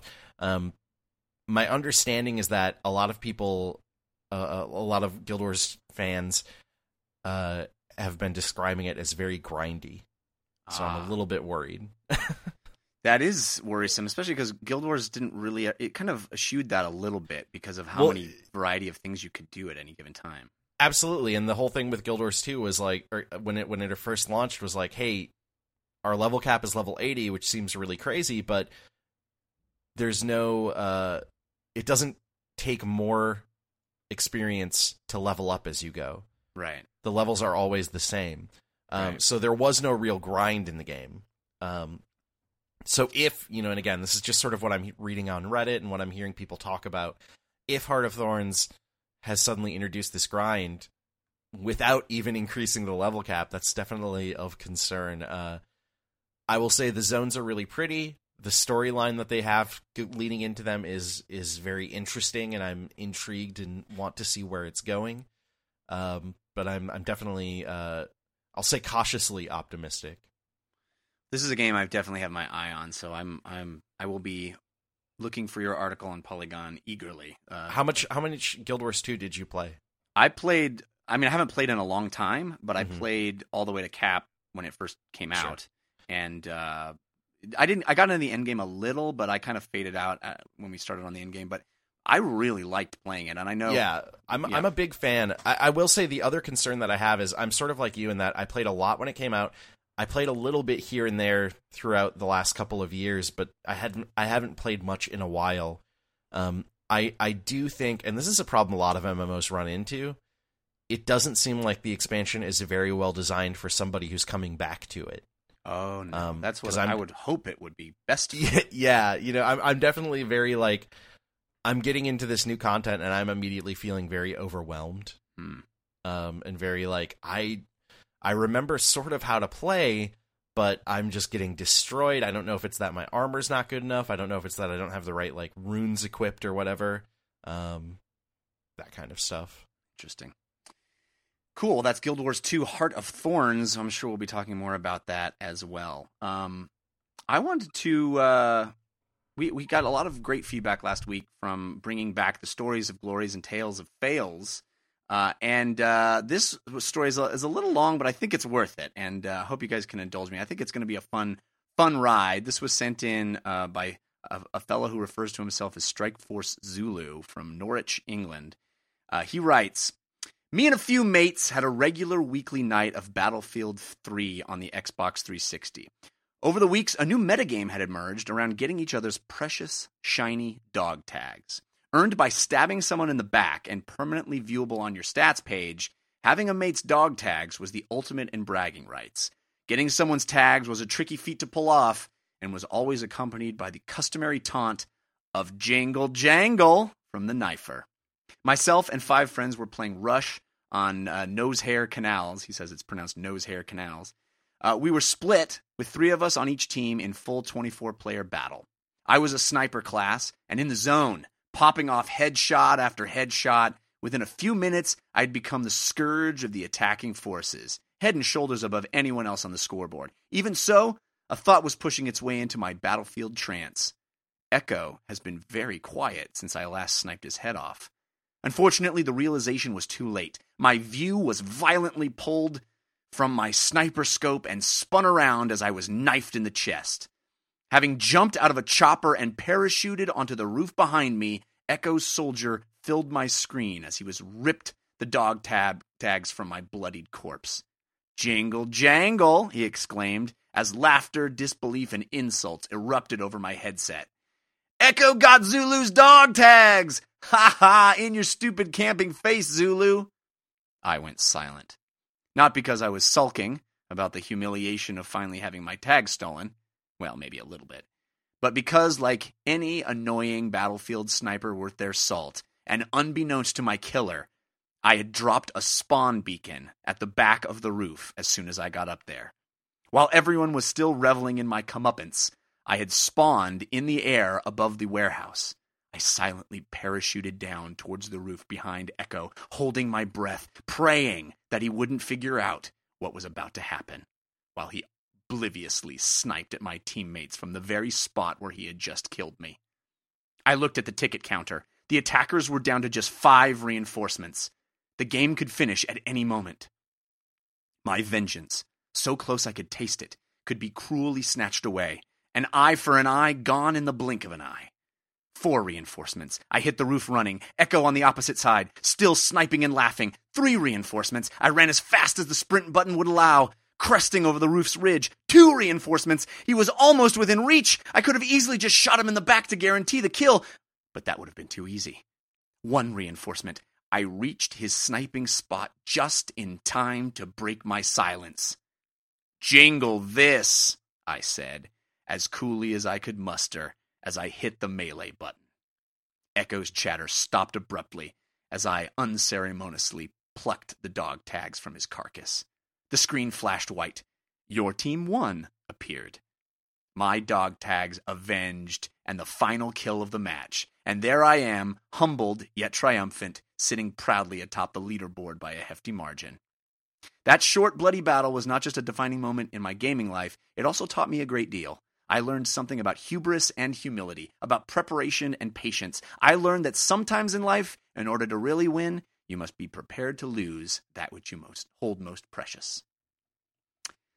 That was a pretty great story of glory uh, from Strike Force Zulu in England. Thanks for sending that in. You can always send stories yourself at uh, uh, dlcfeedback at gmail.com. I have a, a quick one. Um, and listeners, just play it on loop over and over again, and you'll get you'll get the full story. Christian was running from where he spawned to where the objective was, and he died. And I just looped that uh, Yeah. a few times. That's incredible. Uh, I don't know quite what it taught him. I don't.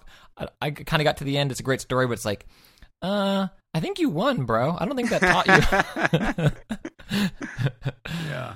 that was, that was an epic moment for sure. Yeah, love those. Uh, all right, guys, uh, let's carve out a little bit of tabletop time.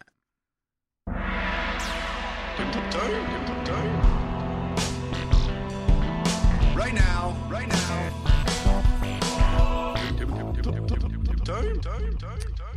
You guys are in for a treat. We're going to have actually a bonus tabletop time segment at the very end of the show. We're tacking it on. I, I had a an opportunity to interview uh, Quintin Smith from the Shut Up and Sit Down podcast. He's been on here before.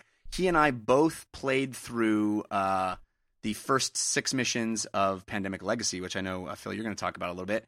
Uh, and uh, so we're having a full spoiler cast of that, uh, but it's on at the end of the show. So if you don't want any spoilers for Pandemic Legacy, don't listen. But it's a really fun. He's great, and we really have a good time talking about it. So it's going to be on uh, this this conversation that we had is going to be on his show and on this show. So um, yeah, really really cool. That'll be at the end of this episode. But Phil, I know you wanted to bring up Pandemic Legacy a little bit as well. Yeah, so I, I don't play a lot of tabletop games. Uh, I don't play a lot of board games. Uh, but I have a colleague, Charlie Hall, on Polygon.com, who writes a lot about board games uh, for us and is kind of always trying to talk me into playing stuff. He wrote a great piece on Pandemic Legacy last week titled, You Have Exactly 12 Months to Play One of the Year's Best Board Games. Mm-hmm. Um, and it it was one of these things where uh, a lot of times with his his uh, board game stories, I read them and I'm like, oh, that sounds kind of cool. I, I, whatever, it's not really for me. This is one where I read it and was immediately like, I need to find people to play this with. I need to buy this. This sounds incredible. Um, Jeff, I would love to hear your thoughts if you've if you've played some. Uh, like, yeah. is this am i going to enjoy it as somebody who does not necessarily play a ton of board games am i going to be able to to understand it Well, I will say this: um, I I have been reluctant to um, re- recommend it to people that have never played Pandemic at all.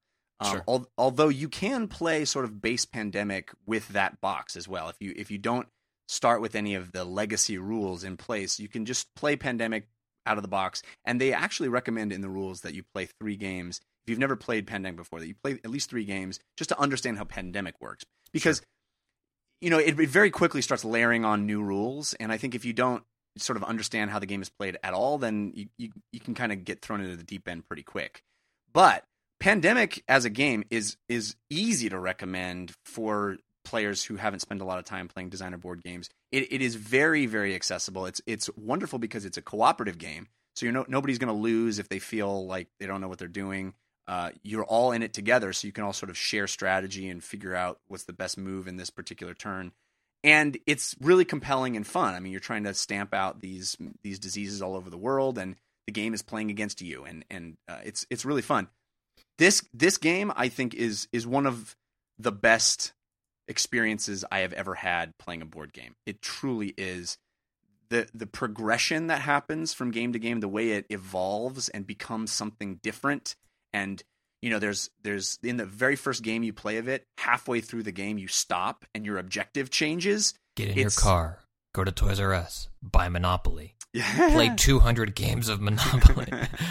and you'll hear uh, at the end of this episode, if people that stick around and, and uh, are up for spoilers, you'll hear um, Quinn and I talk about uh, specifically what happens. But I, if you're Phil, if you're even thinking about playing it, stay away from spoilers because it's such a Sure. magical experience to have those those new things revealed and have the game change on you as you're playing it. It is really, really yeah, cool. and that's definitely one of the things that that Charlie talks about in his article is is just how incredible the events are and everything, and and that you don't want to have those ruined for you. Yeah, for sure. But it is. I think it's by far the game of the year for me. Even even in a year that has some some great games already.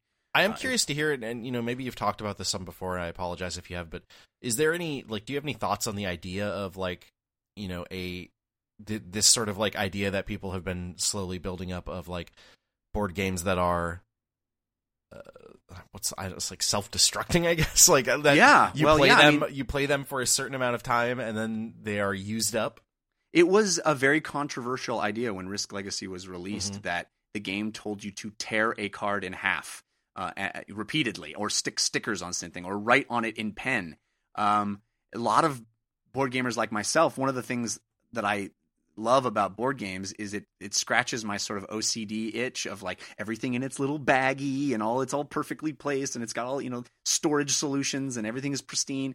Uh, for some reason, I like that about the hobby. So it is very transgressive in that sense. Um, but I, you know, and people argue, well, then you know, once you're done playing through this this thing, it, it's garbage. Well, I would argue that you know this is a game that you play minimum twelve times, as many as twenty four times, and you're probably going to be in there in that range somewhere. I would challenge anybody to have a board game that they have played that many times at all anyway. You know, like we tend to play a game five, six times. It's you know, it's not. I think you're going to get more plays out of this, and it's going to deliver a much more interesting experience than most board games will anyway. Um, so I, I don't think that it's. I think it is good value for your money, and but at the end you have this like this trophy or or uh, you know this this monument to the times that you had together. It's really cool. Um, Christian, I know you wanted to talk about uh, something in this segment as well. Well, yeah, this is, it's uh, interesting. Um, I enjoy Charlie's writing over on, on on Polygon, and so when I saw this article come up, and also friend and former guest of the show, JD Amato, texted me. Uh, he's the director of the Gethard Show and was on. I don't know, it was too long ago. We need to have him back, um, but he's, he's busy. Um, texted me, asked me if I had played Subterfuge, which is not a board game. It is an iOS game. But Charlie also wrote about it on Polygon. He has a good piece up saying it's the most cunning game on iOS right now, and here's how it works. Read that if you are more interested in the rules. I'm not going to dive into the rules. Broadly speaking, it is a submarine. Um, the world is covered in water, and you're trying to mine things and um, basically screw over other players or and or cooperate with them to get things done. And it's constantly going. Um, and JD, you know, in jest was texting me saying it's like, you know, a career in comedy. Everybody's your friend until three in the morning when they schedule something to happen and you're asleep. And so the reason I kind of want to talk about it here in tabletop time, and I think it's interesting too that, you know, Charlie covered it on Polygon, is I mean, it is not by definition a tabletop game, but in the description and, and tinkering with it and, and reading up on it and watching videos, it's a board game to me just played on iOS. So, Jeff, I'm curious to get your take and not specifically on this game if you're not familiar with it. But do you have an opinion on that? Can tabletop, air quote, games exist only digitally, or are they then video games? Like, so much of this game, the way it's played, you get your group together, you're communicating, uh, be it via text and whatever, because you're not sitting in the same room, or is that just never going to be a, a board game? Well, uh, you know, uh, it's funny. Did you mention the title already? It's called Sub- Subterfuge. subterfuge. It is on iOS, and it will ruin friendships, from what I hear. well, it, it, it's really funny. So the first time I heard about this was yesterday when uh, I was going to do the interview or the the thing we recorded that you guys are going to hear at the end of this episode with uh, Quintin Smith. Uh, we were scheduled to do it at a certain time. He was a little late, and he's like, "I'm so sorry, I lost track of time. I was sitting in bed playing Subterfuge." and I was like, "Oh, really?" He's like, "Yeah, you have to download it. It's amazing." So I downloaded it last night. I haven't had a chance to check it out, and then here he come today, and Christian's like, "Oh, "I want to talk about Subterfuge." I'm like, "Well, this is like the game, sort of having this rumbling of of it just Yes. came out, right?" yes. Um, So I'm very curious to try it. I haven't tried it yet, but but to your to your question, I do think that you know there's a whole bunch of tabletop games that have made the jump to mobile that have been that have Sure. been put out in in digital format, and they work really really well. I you know I would probably consider this a video game because it technically is a video game, but it's certainly that line is blurring from from mechanics that are more traditionally uh, tabletop centric. And and I don't think it's inappropriate to bring it up in this in this segment. because it's a i feel like to me this is a tabletop game that can't exist on a table. And right. as a purist of of tabletop gaming is this um i don't know what the analogy would be but you know the thing you love becoming the thing you hate. Where Well, I- I so much of this I mean, game is that but you can't have I your house hate. open. I correct. I, I overstated.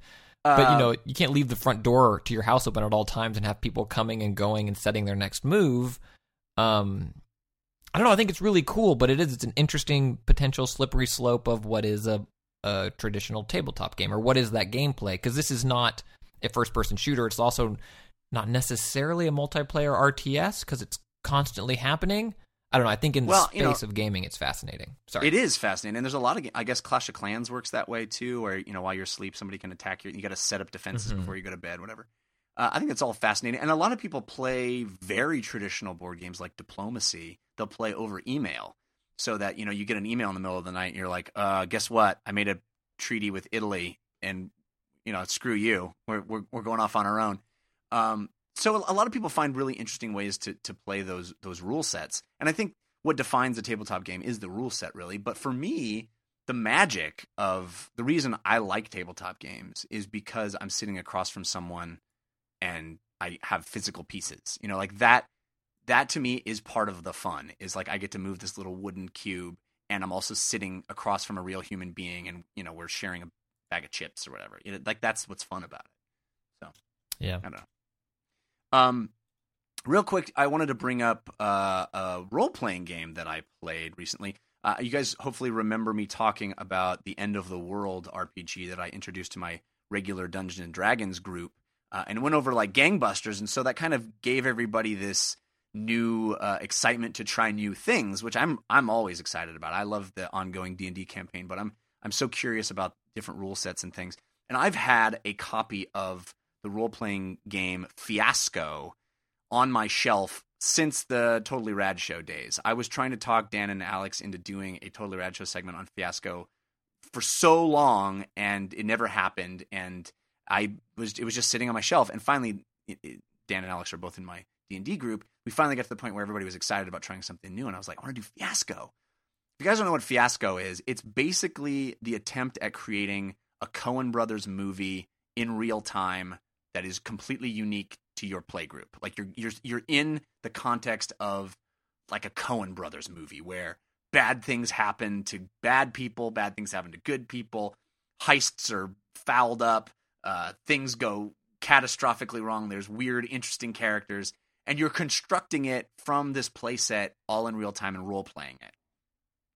Um, there's a there's a Wil Wheaton tabletop episode where they do it. Uh, it's been around for a long time, as I said, years. I've had it on my shelf unplayed, and it really is just a book. There's just a little booklet. You play the game with uh, note cards, uh, three by five note cards or whatever, and some pencils and some dice, and that's all you all you need.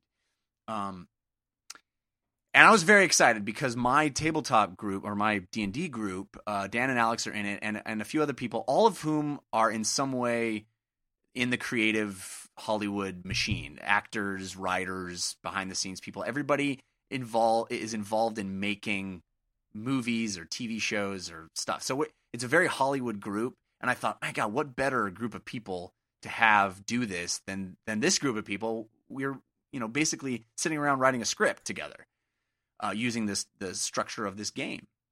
Uh, it didn't go as well as I thought it would, but it was still very fun. We were laughing so hard. Basically, the way you play is you start off with you start out with um, these these play sets they call them, which are basically just settings that that are in the book, and there's a whole bunch of additional ones online you can download. You pick one like the Old West or uh, a, a suburban town or the Midwest or you know there's a whole bunch of them. You pick one, and it comes with these lists of people and relationships and items and locations and then you you roll a whole bunch of dice and then you start allocating those dice in turn order around the circle of people. Uh, you start allocating them to the stuff from those tables of of items and people and stuff. And so you start building out the world what's going to take place in the world. So for example if I roll, you know, roll a whole bunch of dice and there's like two sixes and three fours and uh, a two and five ones or whatever from the pool of dice, I can select one of those dice numbers and sit, look at a table and go, in that table, a, number six is a relationship of father son. So I'm going to make the relationship using this die, using up this this six. I'm going to assign a relationship of father and son between me and Christian because we're sitting next to each other. So now we have the relationship of father son. Now somebody else can pick another die and go, well, beneath father son, there is a sub more specific version of our relationship, and I can assign that. Or I can pick a die and say, okay, there is a, a shotgun. That shotgun has something to do with the relationship between Christian and Phil. We don't know what, we don't know how, but it does. It, there's there's a shotgun in play. And so you sort of build up this world, people it with locations and character relationships and items and stuff. And then the course of play is that each person takes a turn, and on their turn, they can decide whether they want to start a scene or decide how the scene resolves. And you can't do both. You can do one or the other. So if you start a scene, then you decide which characters are in it, where it takes place, and what they want and and you start improvising that scene or talking it out you can either stay in character or you can just describe what happens. And anybody can participate and give ideas. Uh, and at a certain point if you started the scene everyone who isn't you decides whether it's going to turn out well or poorly for your character. And they decide that and then you sort of incorporate that into the scene. If you decided you were going to resolve the scene everybody else sets the stage and the characters and what's going to happen and you at a certain point decide whether it's going to resolve well or poorly for you. And everybody sort of jointly talks out what happens. And you keep doing that until the halfway point which they call the end of act 1 and then some crazy stuff gets introduced and then you go back and you do that again for act 2 and crazy stuff happens at the end. So it really is this like storytelling machine that you've built that has a lot of input but it relies heavily on the creativity of the of the group. But because it's sort of groupthink and everybody is contributing all the time, no one person is ever solely responsible for making it all come together. It's a really interesting structure and rule set. I think ultimately very difficult. Uh, I think if we played it again, we would do much better. I think the first playthrough was a little clunky and we weren't really quite sure what the scenes were supposed to do. And even people that were used to writing things and creating story, I think it was very clunky and it kind of had fits and starts and wasn't perfect. But it's a very interesting idea and it's called Fiasco. Coloring Squared brings up a point, which is why doesn't everyone decide to be negative? Everyone, what is the incentive? So there are uh, there are a finite number of dice, and again, I, I kind of left this out. But in order to decide whether something is going to go well or poorly, you award someone a die, and there are equally no, equal numbers of them that uh, of different colors. So you have in the game book it says you want to have a bunch of white dice and a bunch of black dice. Um, so, but as long as they're different in some way. So then you award, let's say you want it to go well, you award a white die, and they know, okay, this is going to end positively. But there's a finite number of them. And At a certain point, you have to start awarding the, the other color, right? Mhm. So the game sort of corrects that way. It's also the countdown timer for the game. When the dice are used up, that's how you know that the the story wraps up. Um, but then the interesting thing is at the during the the end bit, the the midway point and the end, you then use those dice to affect the game. So you can then spend those dice, and whether they were worked out well or poorly for your character affects how you get to use them. So it, there's these systems built in that you know prevent that kind of thing. It's pretty fascinating, but again, it, it really requires people to uh, all work together and try to you know the goal is to create an interesting story. The goal isn't really to win. Um, so it's it's a really interesting concept. I would recommend people try it, but uh, for us, I think the first playthrough was not 100% successful. I, I really want to try it again.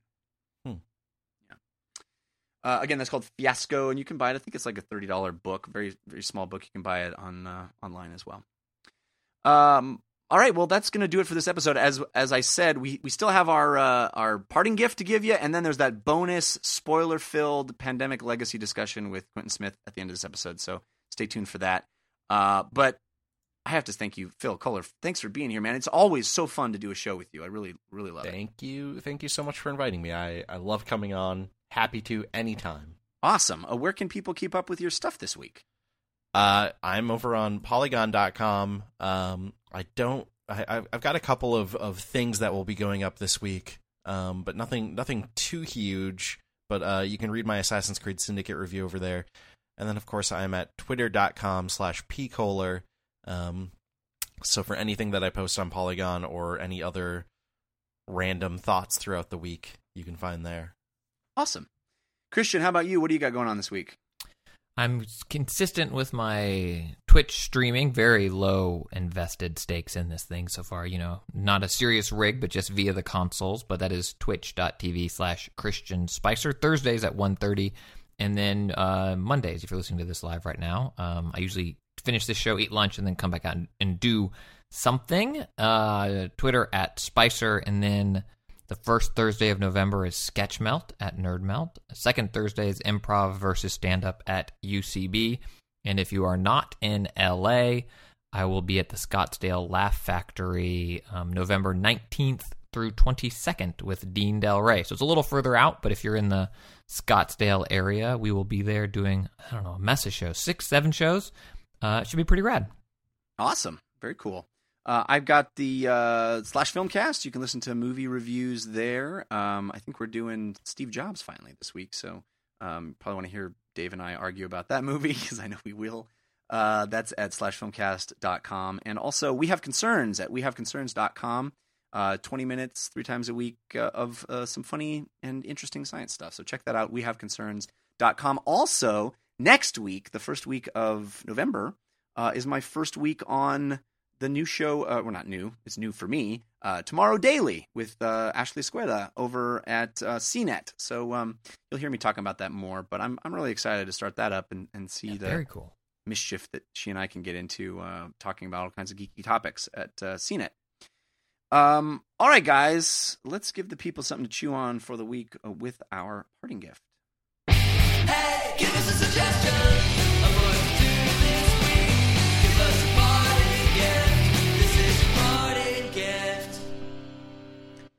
Phil, do you have a suggestion to fill their time? Ah, See what I did there? see, I see. uh, yeah, sure. I, I have something. Uh, so I've been. Uh, how do you guys feel about anime?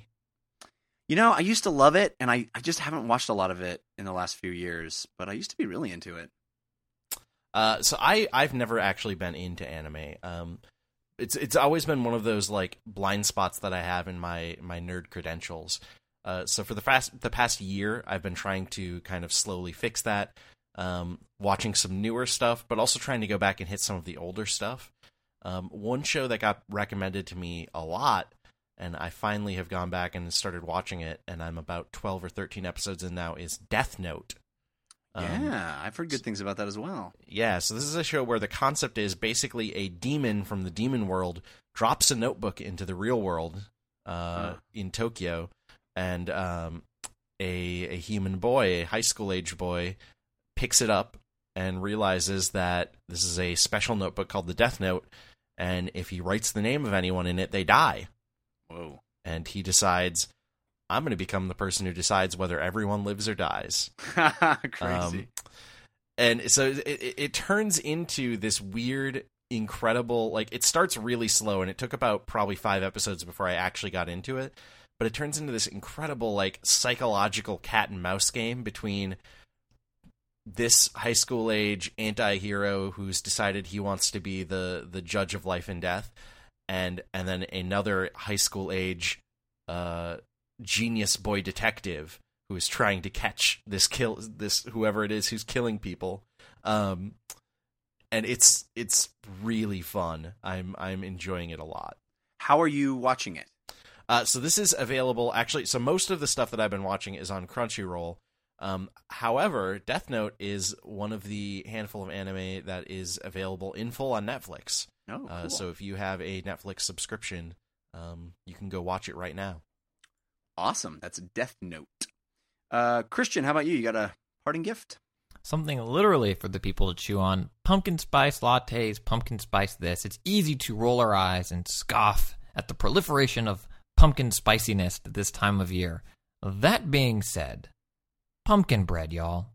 It's so delicious, so moist. Um, I can send you my recipe if you're if you're so inclined. I'm not going to sit here and Please. r- I read want a recipe. that recipe. I love pumpkin bread. Okay, I will. Uh, I will send it to you later today. 100. percent It is delicious, so easy to make.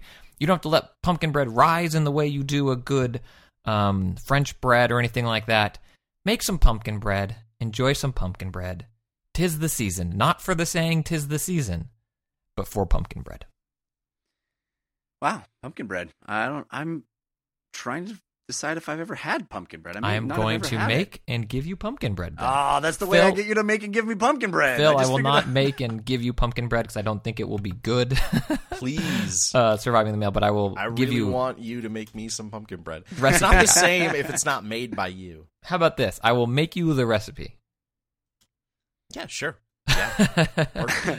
Uh, my uh, my um, parting gift is a movie that I saw called Victoria. This is a uh, a movie I saw in theaters. It may be difficult for everybody to to find it uh, because it's playing only at art house theaters right now, and I live in LA, so I'm I'm fortunate that I get a lot of arty movies. So I'm not sure availability of Victoria. If it's playing in a theater near you, I would urge you to go see it. If it's if you have to wait till till it comes out on Netflix or whatever, just keep it in mind. Victoria, this is a movie you should not Google. You should not know anything about it. I will tell you one thing about it that is sort of the, the famous thing about it. It's all one take. The entire movie, it's two and a half hours long, and it is one uninterrupted, unedited take. Beyond that, I urge you to go in completely blind because where it goes and what happens is so much better if you don't know what's coming. But it's an incredible feat what you what you're about to see when you watch this movie. One take, they really did it. It's not like Birdman. Birdman was done done as if it was in one take. It was made to look like one take, but it was digitally edited so that you you know seamlessly. This is legit one camera, one cameraman. It takes place over multiple city blocks. It is incredible, and uh, I I can't recommend it higher. I it my wife and I saw it. We were blown away. And the, the coolest thing is that where it starts and where it ends are very different, and don't most of the advertising for this movie spoils that turn. So don't see any ad. Just watch it. Victoria. All right, guys, that's going to do it for this episode of DLC. Uh, thank you to Phil Kollar and Christian Spicer. Thank you to Maggie and Dan and Hattie over at 5x5 for making our show possible. Thanks to all our folks in the chat room. You guys are awesome. Uh, hanging out with us, giving us content and discussion. It's great. If you guys want to participate in that chat room, we always record Mondays, 11 a.m. Pacific time over at uh, 5x5. So come hang out with us. Great group of people here that do it every week. Uh, but if you're just a downloaded listener, we love that too. Thank you very much for downloading. You can help us out by giving us a five star review on iTunes or telling your friends about the show. That really helps us as well. Uh, we'll be back next week. Until then, think about what you put out into the world. Make it a better place.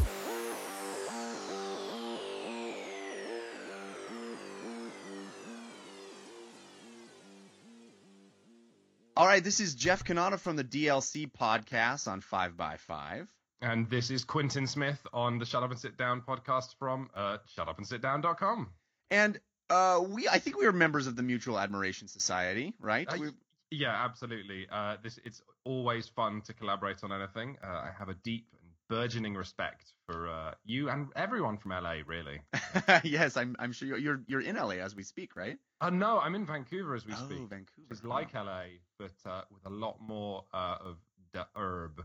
Uh, uh, a lot more green everything, really. Yeah, actually, yeah. Nothing is green here. Although there was a weird thing whereby um, uh, it's autumn now, and all the trees are this beautiful shade of red, and then you get one gust of wind, and all the leaves fall off instantly at the same moment, which isn't something I've seen before. I've never experienced fall. I don't know what fall is. I Uh, think I remember you saying this on We Have Concerns, and that's just so weird. yeah, we have summer and then slightly less summer. That's the two seasons that we have. Okay, But, so uh, well, we're meeting today though to discuss pandemic legacy. Uh, Yes. And this is going to be exciting because we're going to discuss spoilers. And you know, me, shut and coming from Shut Up and Sit Down, part of the board game community, there was an interesting thing where when Risk Legacy came out, no one mentioned spoilers for like two years, which was fun and respectful. But you know what? Like, there's a lot of meat on those bones. There's a lot to discuss here if you've played the game, and I want to. And this this is going to go out to those people who have played the game or don't care about spoilers. I feel like Pandemic Legacy is even more spoiler scary than Risk was. I feel like this this game tells an even more surprising story, in my opinion.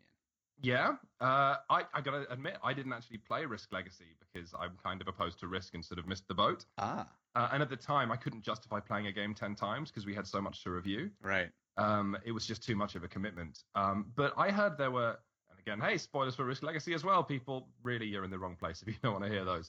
Uh, there are alien races in that, and cities emerge from the sea and all kinds of stuff. Yeah, it's crazy. Um, so yeah, it, it- there are definitely huge spoilers that happen. I think Pandemic Legacy again, if if you haven't played it, I think we both unilaterally would recommend playing this game. It's, it's Absolutely. an amazing game. We just published uh, our spoiler free review on Shut Up and Sit Down, which involved me wearing the world's cheapest hazmat suit. I love Uh, it I just it, it didn't quite fit. It was one size fits many, and I'm very tall, and so when I sat down, it would kind of pull the suit back up over my forehead, um, revealing uh, my forehead, which is no good for uh, for anti-contamination. But yes, it's it's incredible, and uh, actually, I you know sort of pushed our review forward a bit because I saw you tweeting that it was like. Or it was Peter Sciretta, actually, maybe, that it was one of their best gaming experiences for years. Yeah, yeah. He and I played it together with another friend of ours, Rezalaki, and the three of us, uh, we, we were going bananas because we had been excited about the game, uh, you know, and, and got together and decided to just marathon as many plays as we could in one day. We got together at 10 a.m. and we played until 10 p.m. We got about seven games played, and we were sort of live tweeting and periscoping our way through it. Um, but yeah, so we both say go play the game. and it- Don't don't listen to the spoilers before you play the game. But we're gonna talk complete spoilers Here- because here we go. this is the juicy conversation I've been wanting to have, right? Because as soon as you play this, you go, I want to talk about this with somebody. Okay, so the very first thing I'm going to say, where in the world of Jeff Cannata do you not want to go? Because I tell you what, you do not fucking go to Europe in the copy that I'm playing through with my girlfriend. For us, it's South America. Oh, really? Yes, South America is off limits. That's awesome. Mex- Mexico City is uh, is patient zero town. oh, really? Yeah. Really? So yeah, this is the let's let's work through it chronologically. I should also say that we've only got up to June, so Yeah. I know that you're past me. We've just unlocked the ability to raid equipment from the CDC and military bases. We're not that much farther. We, we just hit July, um, and I think I remember reading on your uh, Twitter feed that you guys uh, won your first few games. Also, so did we. We I, and which is not like me for Pandemic. I rarely win uh, just a regular base game of Pandemic, and we cruised through the first four or five games uh, without losing. But you've lost a game now, right? We've lost two in a row. Yeah. Oh wow! So Yeah. you didn't get the month bonus and everything.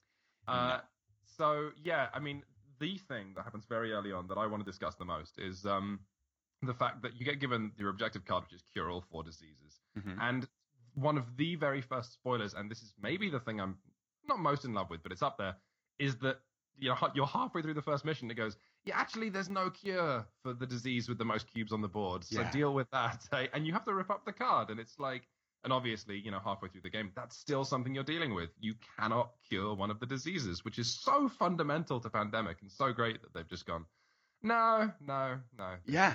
it's a crazy moment and it actually allowed us to win because that disease was like kicking our ass. And uh, we were like oh we can just ignore that now? That's awesome. Now we can win. But it's it is a crazy moment where it's like okay well literally everything we know about pandemic in one moment is different. And and there's just such an excitement to that of well this game is really going to change all the rules. Uh, and then you know you start in like a regular game of pandemic you start with a, a certain number of of characters that you can play as and the first time that a new character was introduced into the game was very exciting as well because that Oh, happens yeah. pretty early on That's and the it- quarantine specialist, right? Yes, and the and the stack of cards that you're you know flipping through to find out what happens next, they're all they all look like regular cards, and they did this really clever thing where the the character card is larger than a than a standard card size, but they have it folded in half so it just Yeah. fits in the deck and it conceals itself, and you realize, oh, I didn't see it coming. I didn't know there was going to be new characters because it was folded in half. Yeah, there's nowhere in the board that you can hide new characters, but they Right. but they managed it. Yeah, that's really cute. I almost don't know whether to share this, but I was in a game shop yesterday and um I was very aware of the first two pandemic expansions, but the third one, which is oh god, I forget what it's called. It's it's a green box, and if Hmm. people Google pandemic and look for green, they'll see it. But some of the mechanics that took the top of my head off in Pandemic Legacy, and I'll only mention this briefly because it's not a very exciting point to make, but it's still one I should make, are actually just in the third expansion of um, for regular Pandemic. The the ability to quarantine stuff Right. and the idea of a super bug that you cannot treat are both from the third Pandemic expansion. yeah, so- I'm I'm with you. I hadn't played the third expansion either, so that was new to me as well. Yeah. But I, yeah, so that was that was kind of a bummer. I did want to share that with people. Uh, however, that said, my God, just let's talk about box three. Let's Yeah. just go straight to box three. Because what happens there is you open up box three, and Coda, which is the disease you can't treat, uh, mutates again, and people's skin goes a bit translucent, and they basically get really aggressive and turn into the zombies from 28 days later. it's in it's an incredible moment opening that box and and having little zombie pieces that you now Yeah. add to the board and replace this the the cubes the pandemic cubes with zombie pieces and you realize oh we've just changed genres we are we are in a new genre of game. It's an incredible experience. Yeah, and then when you get to June, like we were really our first game that we lost was after the zombies were introduced, uh, the first full mission with them, and we had cities falling, and that's a thing I definitely want to get to later about how uh, Coda will grow in power, and there's a sub objective of trying to make sure it doesn't take over too many cities, yeah. Um, which is just a really weird puzzle. Um, but uh, yeah, the fact that when you first get equipment, it's like, okay, clearly you guys are in trouble. Here are some grenades. yeah yeah well well it, it, it. does this beautiful thing where it foreshadows that and, and I completely missed it. But the military gets introduced before you know it's a zombie game and there's you start being able to build military outposts in addition to scientific outposts. aren't that useful, and I couldn't quite figure out what they were for. Yeah. Yeah, and then and then all of, all of a sudden the zombies are there and you're just like, "Oh, I get it." And it plays just like a, a zombie movie where you as the main character are trying to figure out like why is the military here? What what what do the military have to do with anything? And then all of a sudden you realize, "Oh my god, they knew. They knew." Lee and I had a really fun thing with the relationships, um, whereby when the quarantines were introduced, I think the quarantine specialist is military focused, Yes. and only military specialists can fly between the military bases. And so uh, we gave my quarantine specialist, oh no, it was the operations expert. Um, the operations expert was rivals with the scientist. So immediately we had a narrative whereby, uh, you know, the scientist was curing the diseases, and now the military are stepping in, and they're rivals, and they're oh, they Ah, hate each so other. Cool. So which cool. was- I mean, yeah, we've been creating some really fun uh, relationships. Have you got much play out of the sort of like family and friends and the idea of your family member going into a dangerous territory? Well, we didn't really uh, make family members. Uh, we were we were we were rivals. We were coworkers. Um, so we didn't have family members on our team. But I love that relationship thing. It's such a such an interesting idea that even if you are adversarial, you can still it can still be a beneficial gameplay mechanic to you. I Yeah. think that's really cool. Now I'm curious because you played it with two. We played it with three. Um, uh, with three players, we still were just frantic about which roles to choose at the beginning of each new game. I can only imagine having one fewer role to select, uh, you know, uh, as a part of your team, what that decision was like. You know, it's not that bad. Um, actually, with two, I want to say it makes it potentially a little easier. Um, purely because of uh, you get to use those abilities so very often. Like it's a more important decision. But like for example, if you're the medic, and like every other turn in pandemic, you can walk around curing people like Jesus, and you know, cubes just fly off the board. That's huge. The fact that if you if half the turns are taken by a scientist who requires four of the five cards, hmm like that's massive as well. Yeah. Um, and also you start with more cards in your hand if you're playing with two, so it wasn't too much of a problem. But certainly, uh, yes, the we've the mission we lost. I think we lost because we chose the roles badly. Yeah, And that's is- the this- same with us. Yeah, I This, that same is feeling. the interesting thing, like the um, trying to figure out what kind of a game you're playing now. And so I should explain how Coda works uh, and Fallen Cities work as well for people who don't quite realize. So when you get the zombies, uh, there's this rule introduced whereby ordinarily cities in Pandemic are one of the four colors. They're red, blue, uh, yellow, uh, black. Um, however, when a city gets a zombie in it, which happens when uh, one of the fallen cities pops, um, it immediately changes color to green, which means more of the cards in the deck will be spawning zombies, which means more zombies will be spreading. And so it like it's not a specific objective of like, oh hey, you lose if Fallen reaches this many cities, but you know it's going to be real bad. Yeah, Because you can't cure them. And so the idea that half the cities on the board are producing uncurable bullshit is uh, is is terrifying. Well, and then we made this we made this bad decision. I think the first game we played with zombies, we sort of just ignored them and tried to accomplish other mission or you know other mission Because yeah, none of the missions have anything to do with uh, zombies. yeah, we're just like, well, let's focus on the the diseases we can handle and ignore the zombies. And what we didn't realize, and I'm worried now because we still have half of the plays to to get through.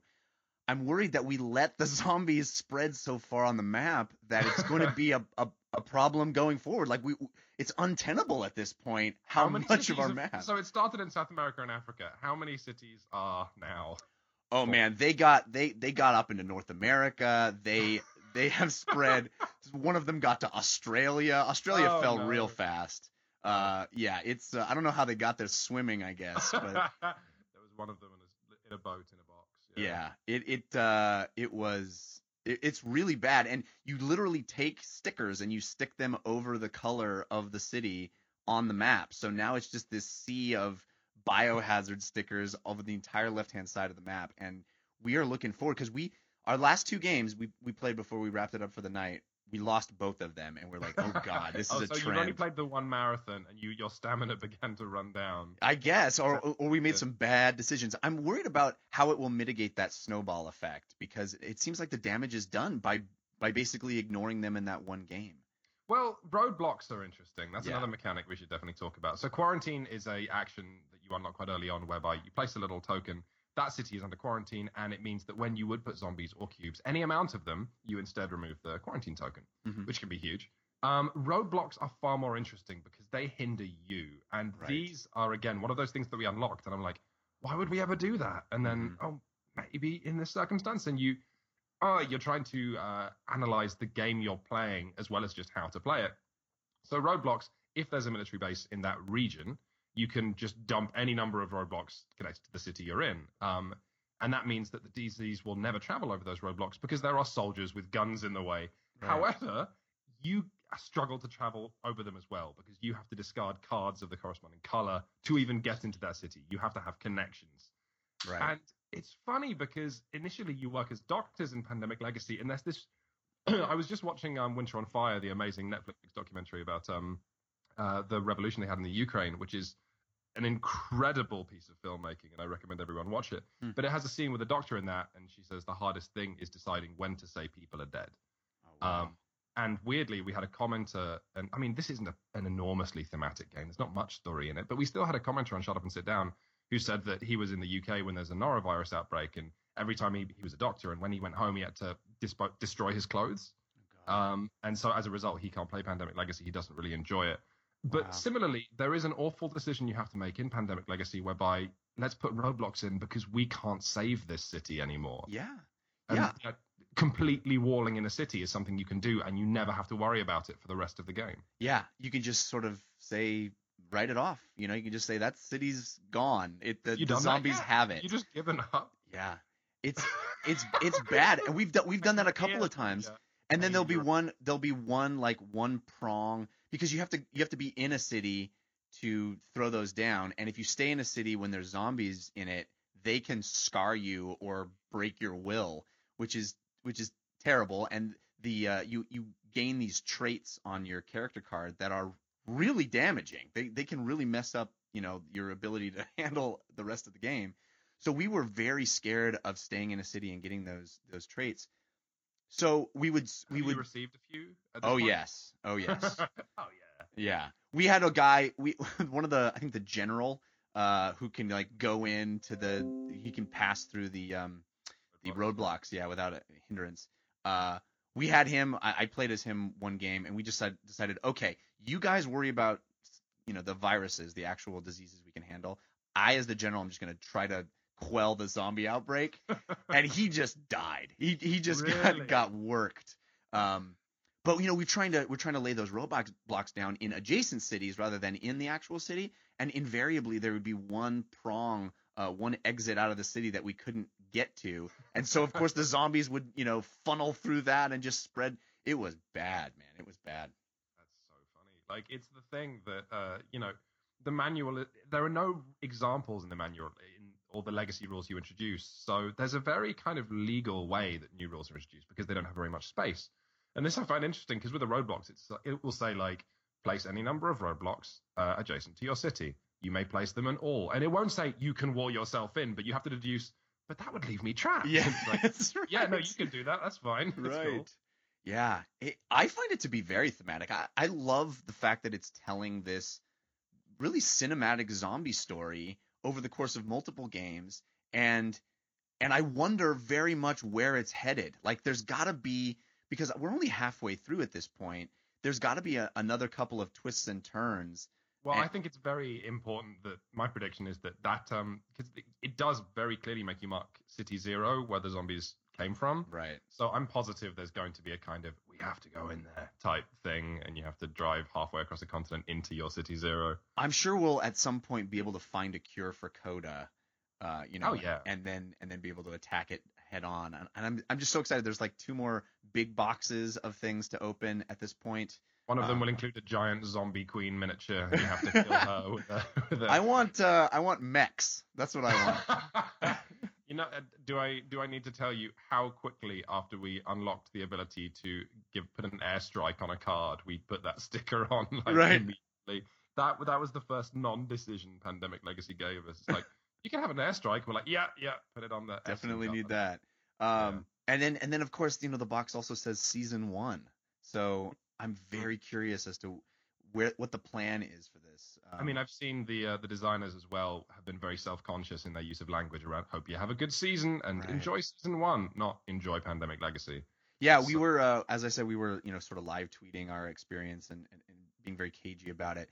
But um, Rob Daviau and I are, are Twitter friends, and uh, at one point when I opened box three and was like, "My mind is blown," he said, uh, he tweeted me back, uh, and thus ends Act One, which I love. I love that he's thinking about the game in those terms. Like it, it really is a a storytelling device, and I think that for me, I love the fact that I'm creating this story, I'm living this story, and it, it really felt like a plot twist.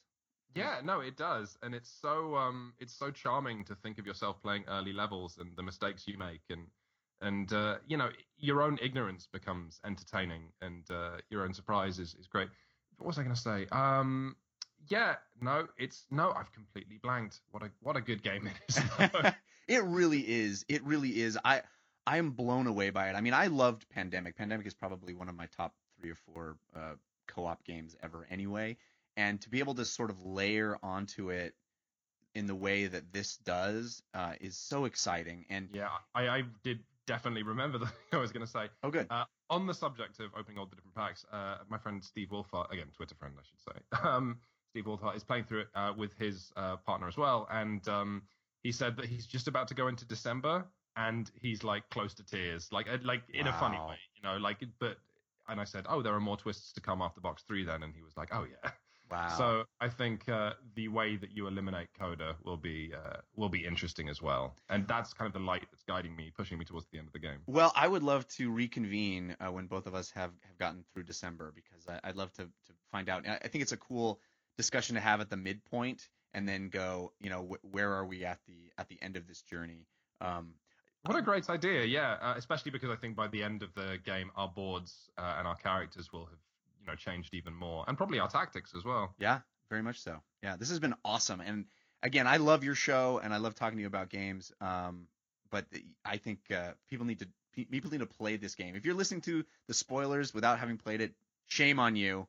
but, But- you know what? We have only spoiled uh, 50% of it. Exactly. And I would pay this money even for 50% of, you know, Pandemic Legacy. Plus, your game's going to be different from mine and Jeff. You're going to make different mistakes. Yes. And maybe Hong Kong will be your doomsday city.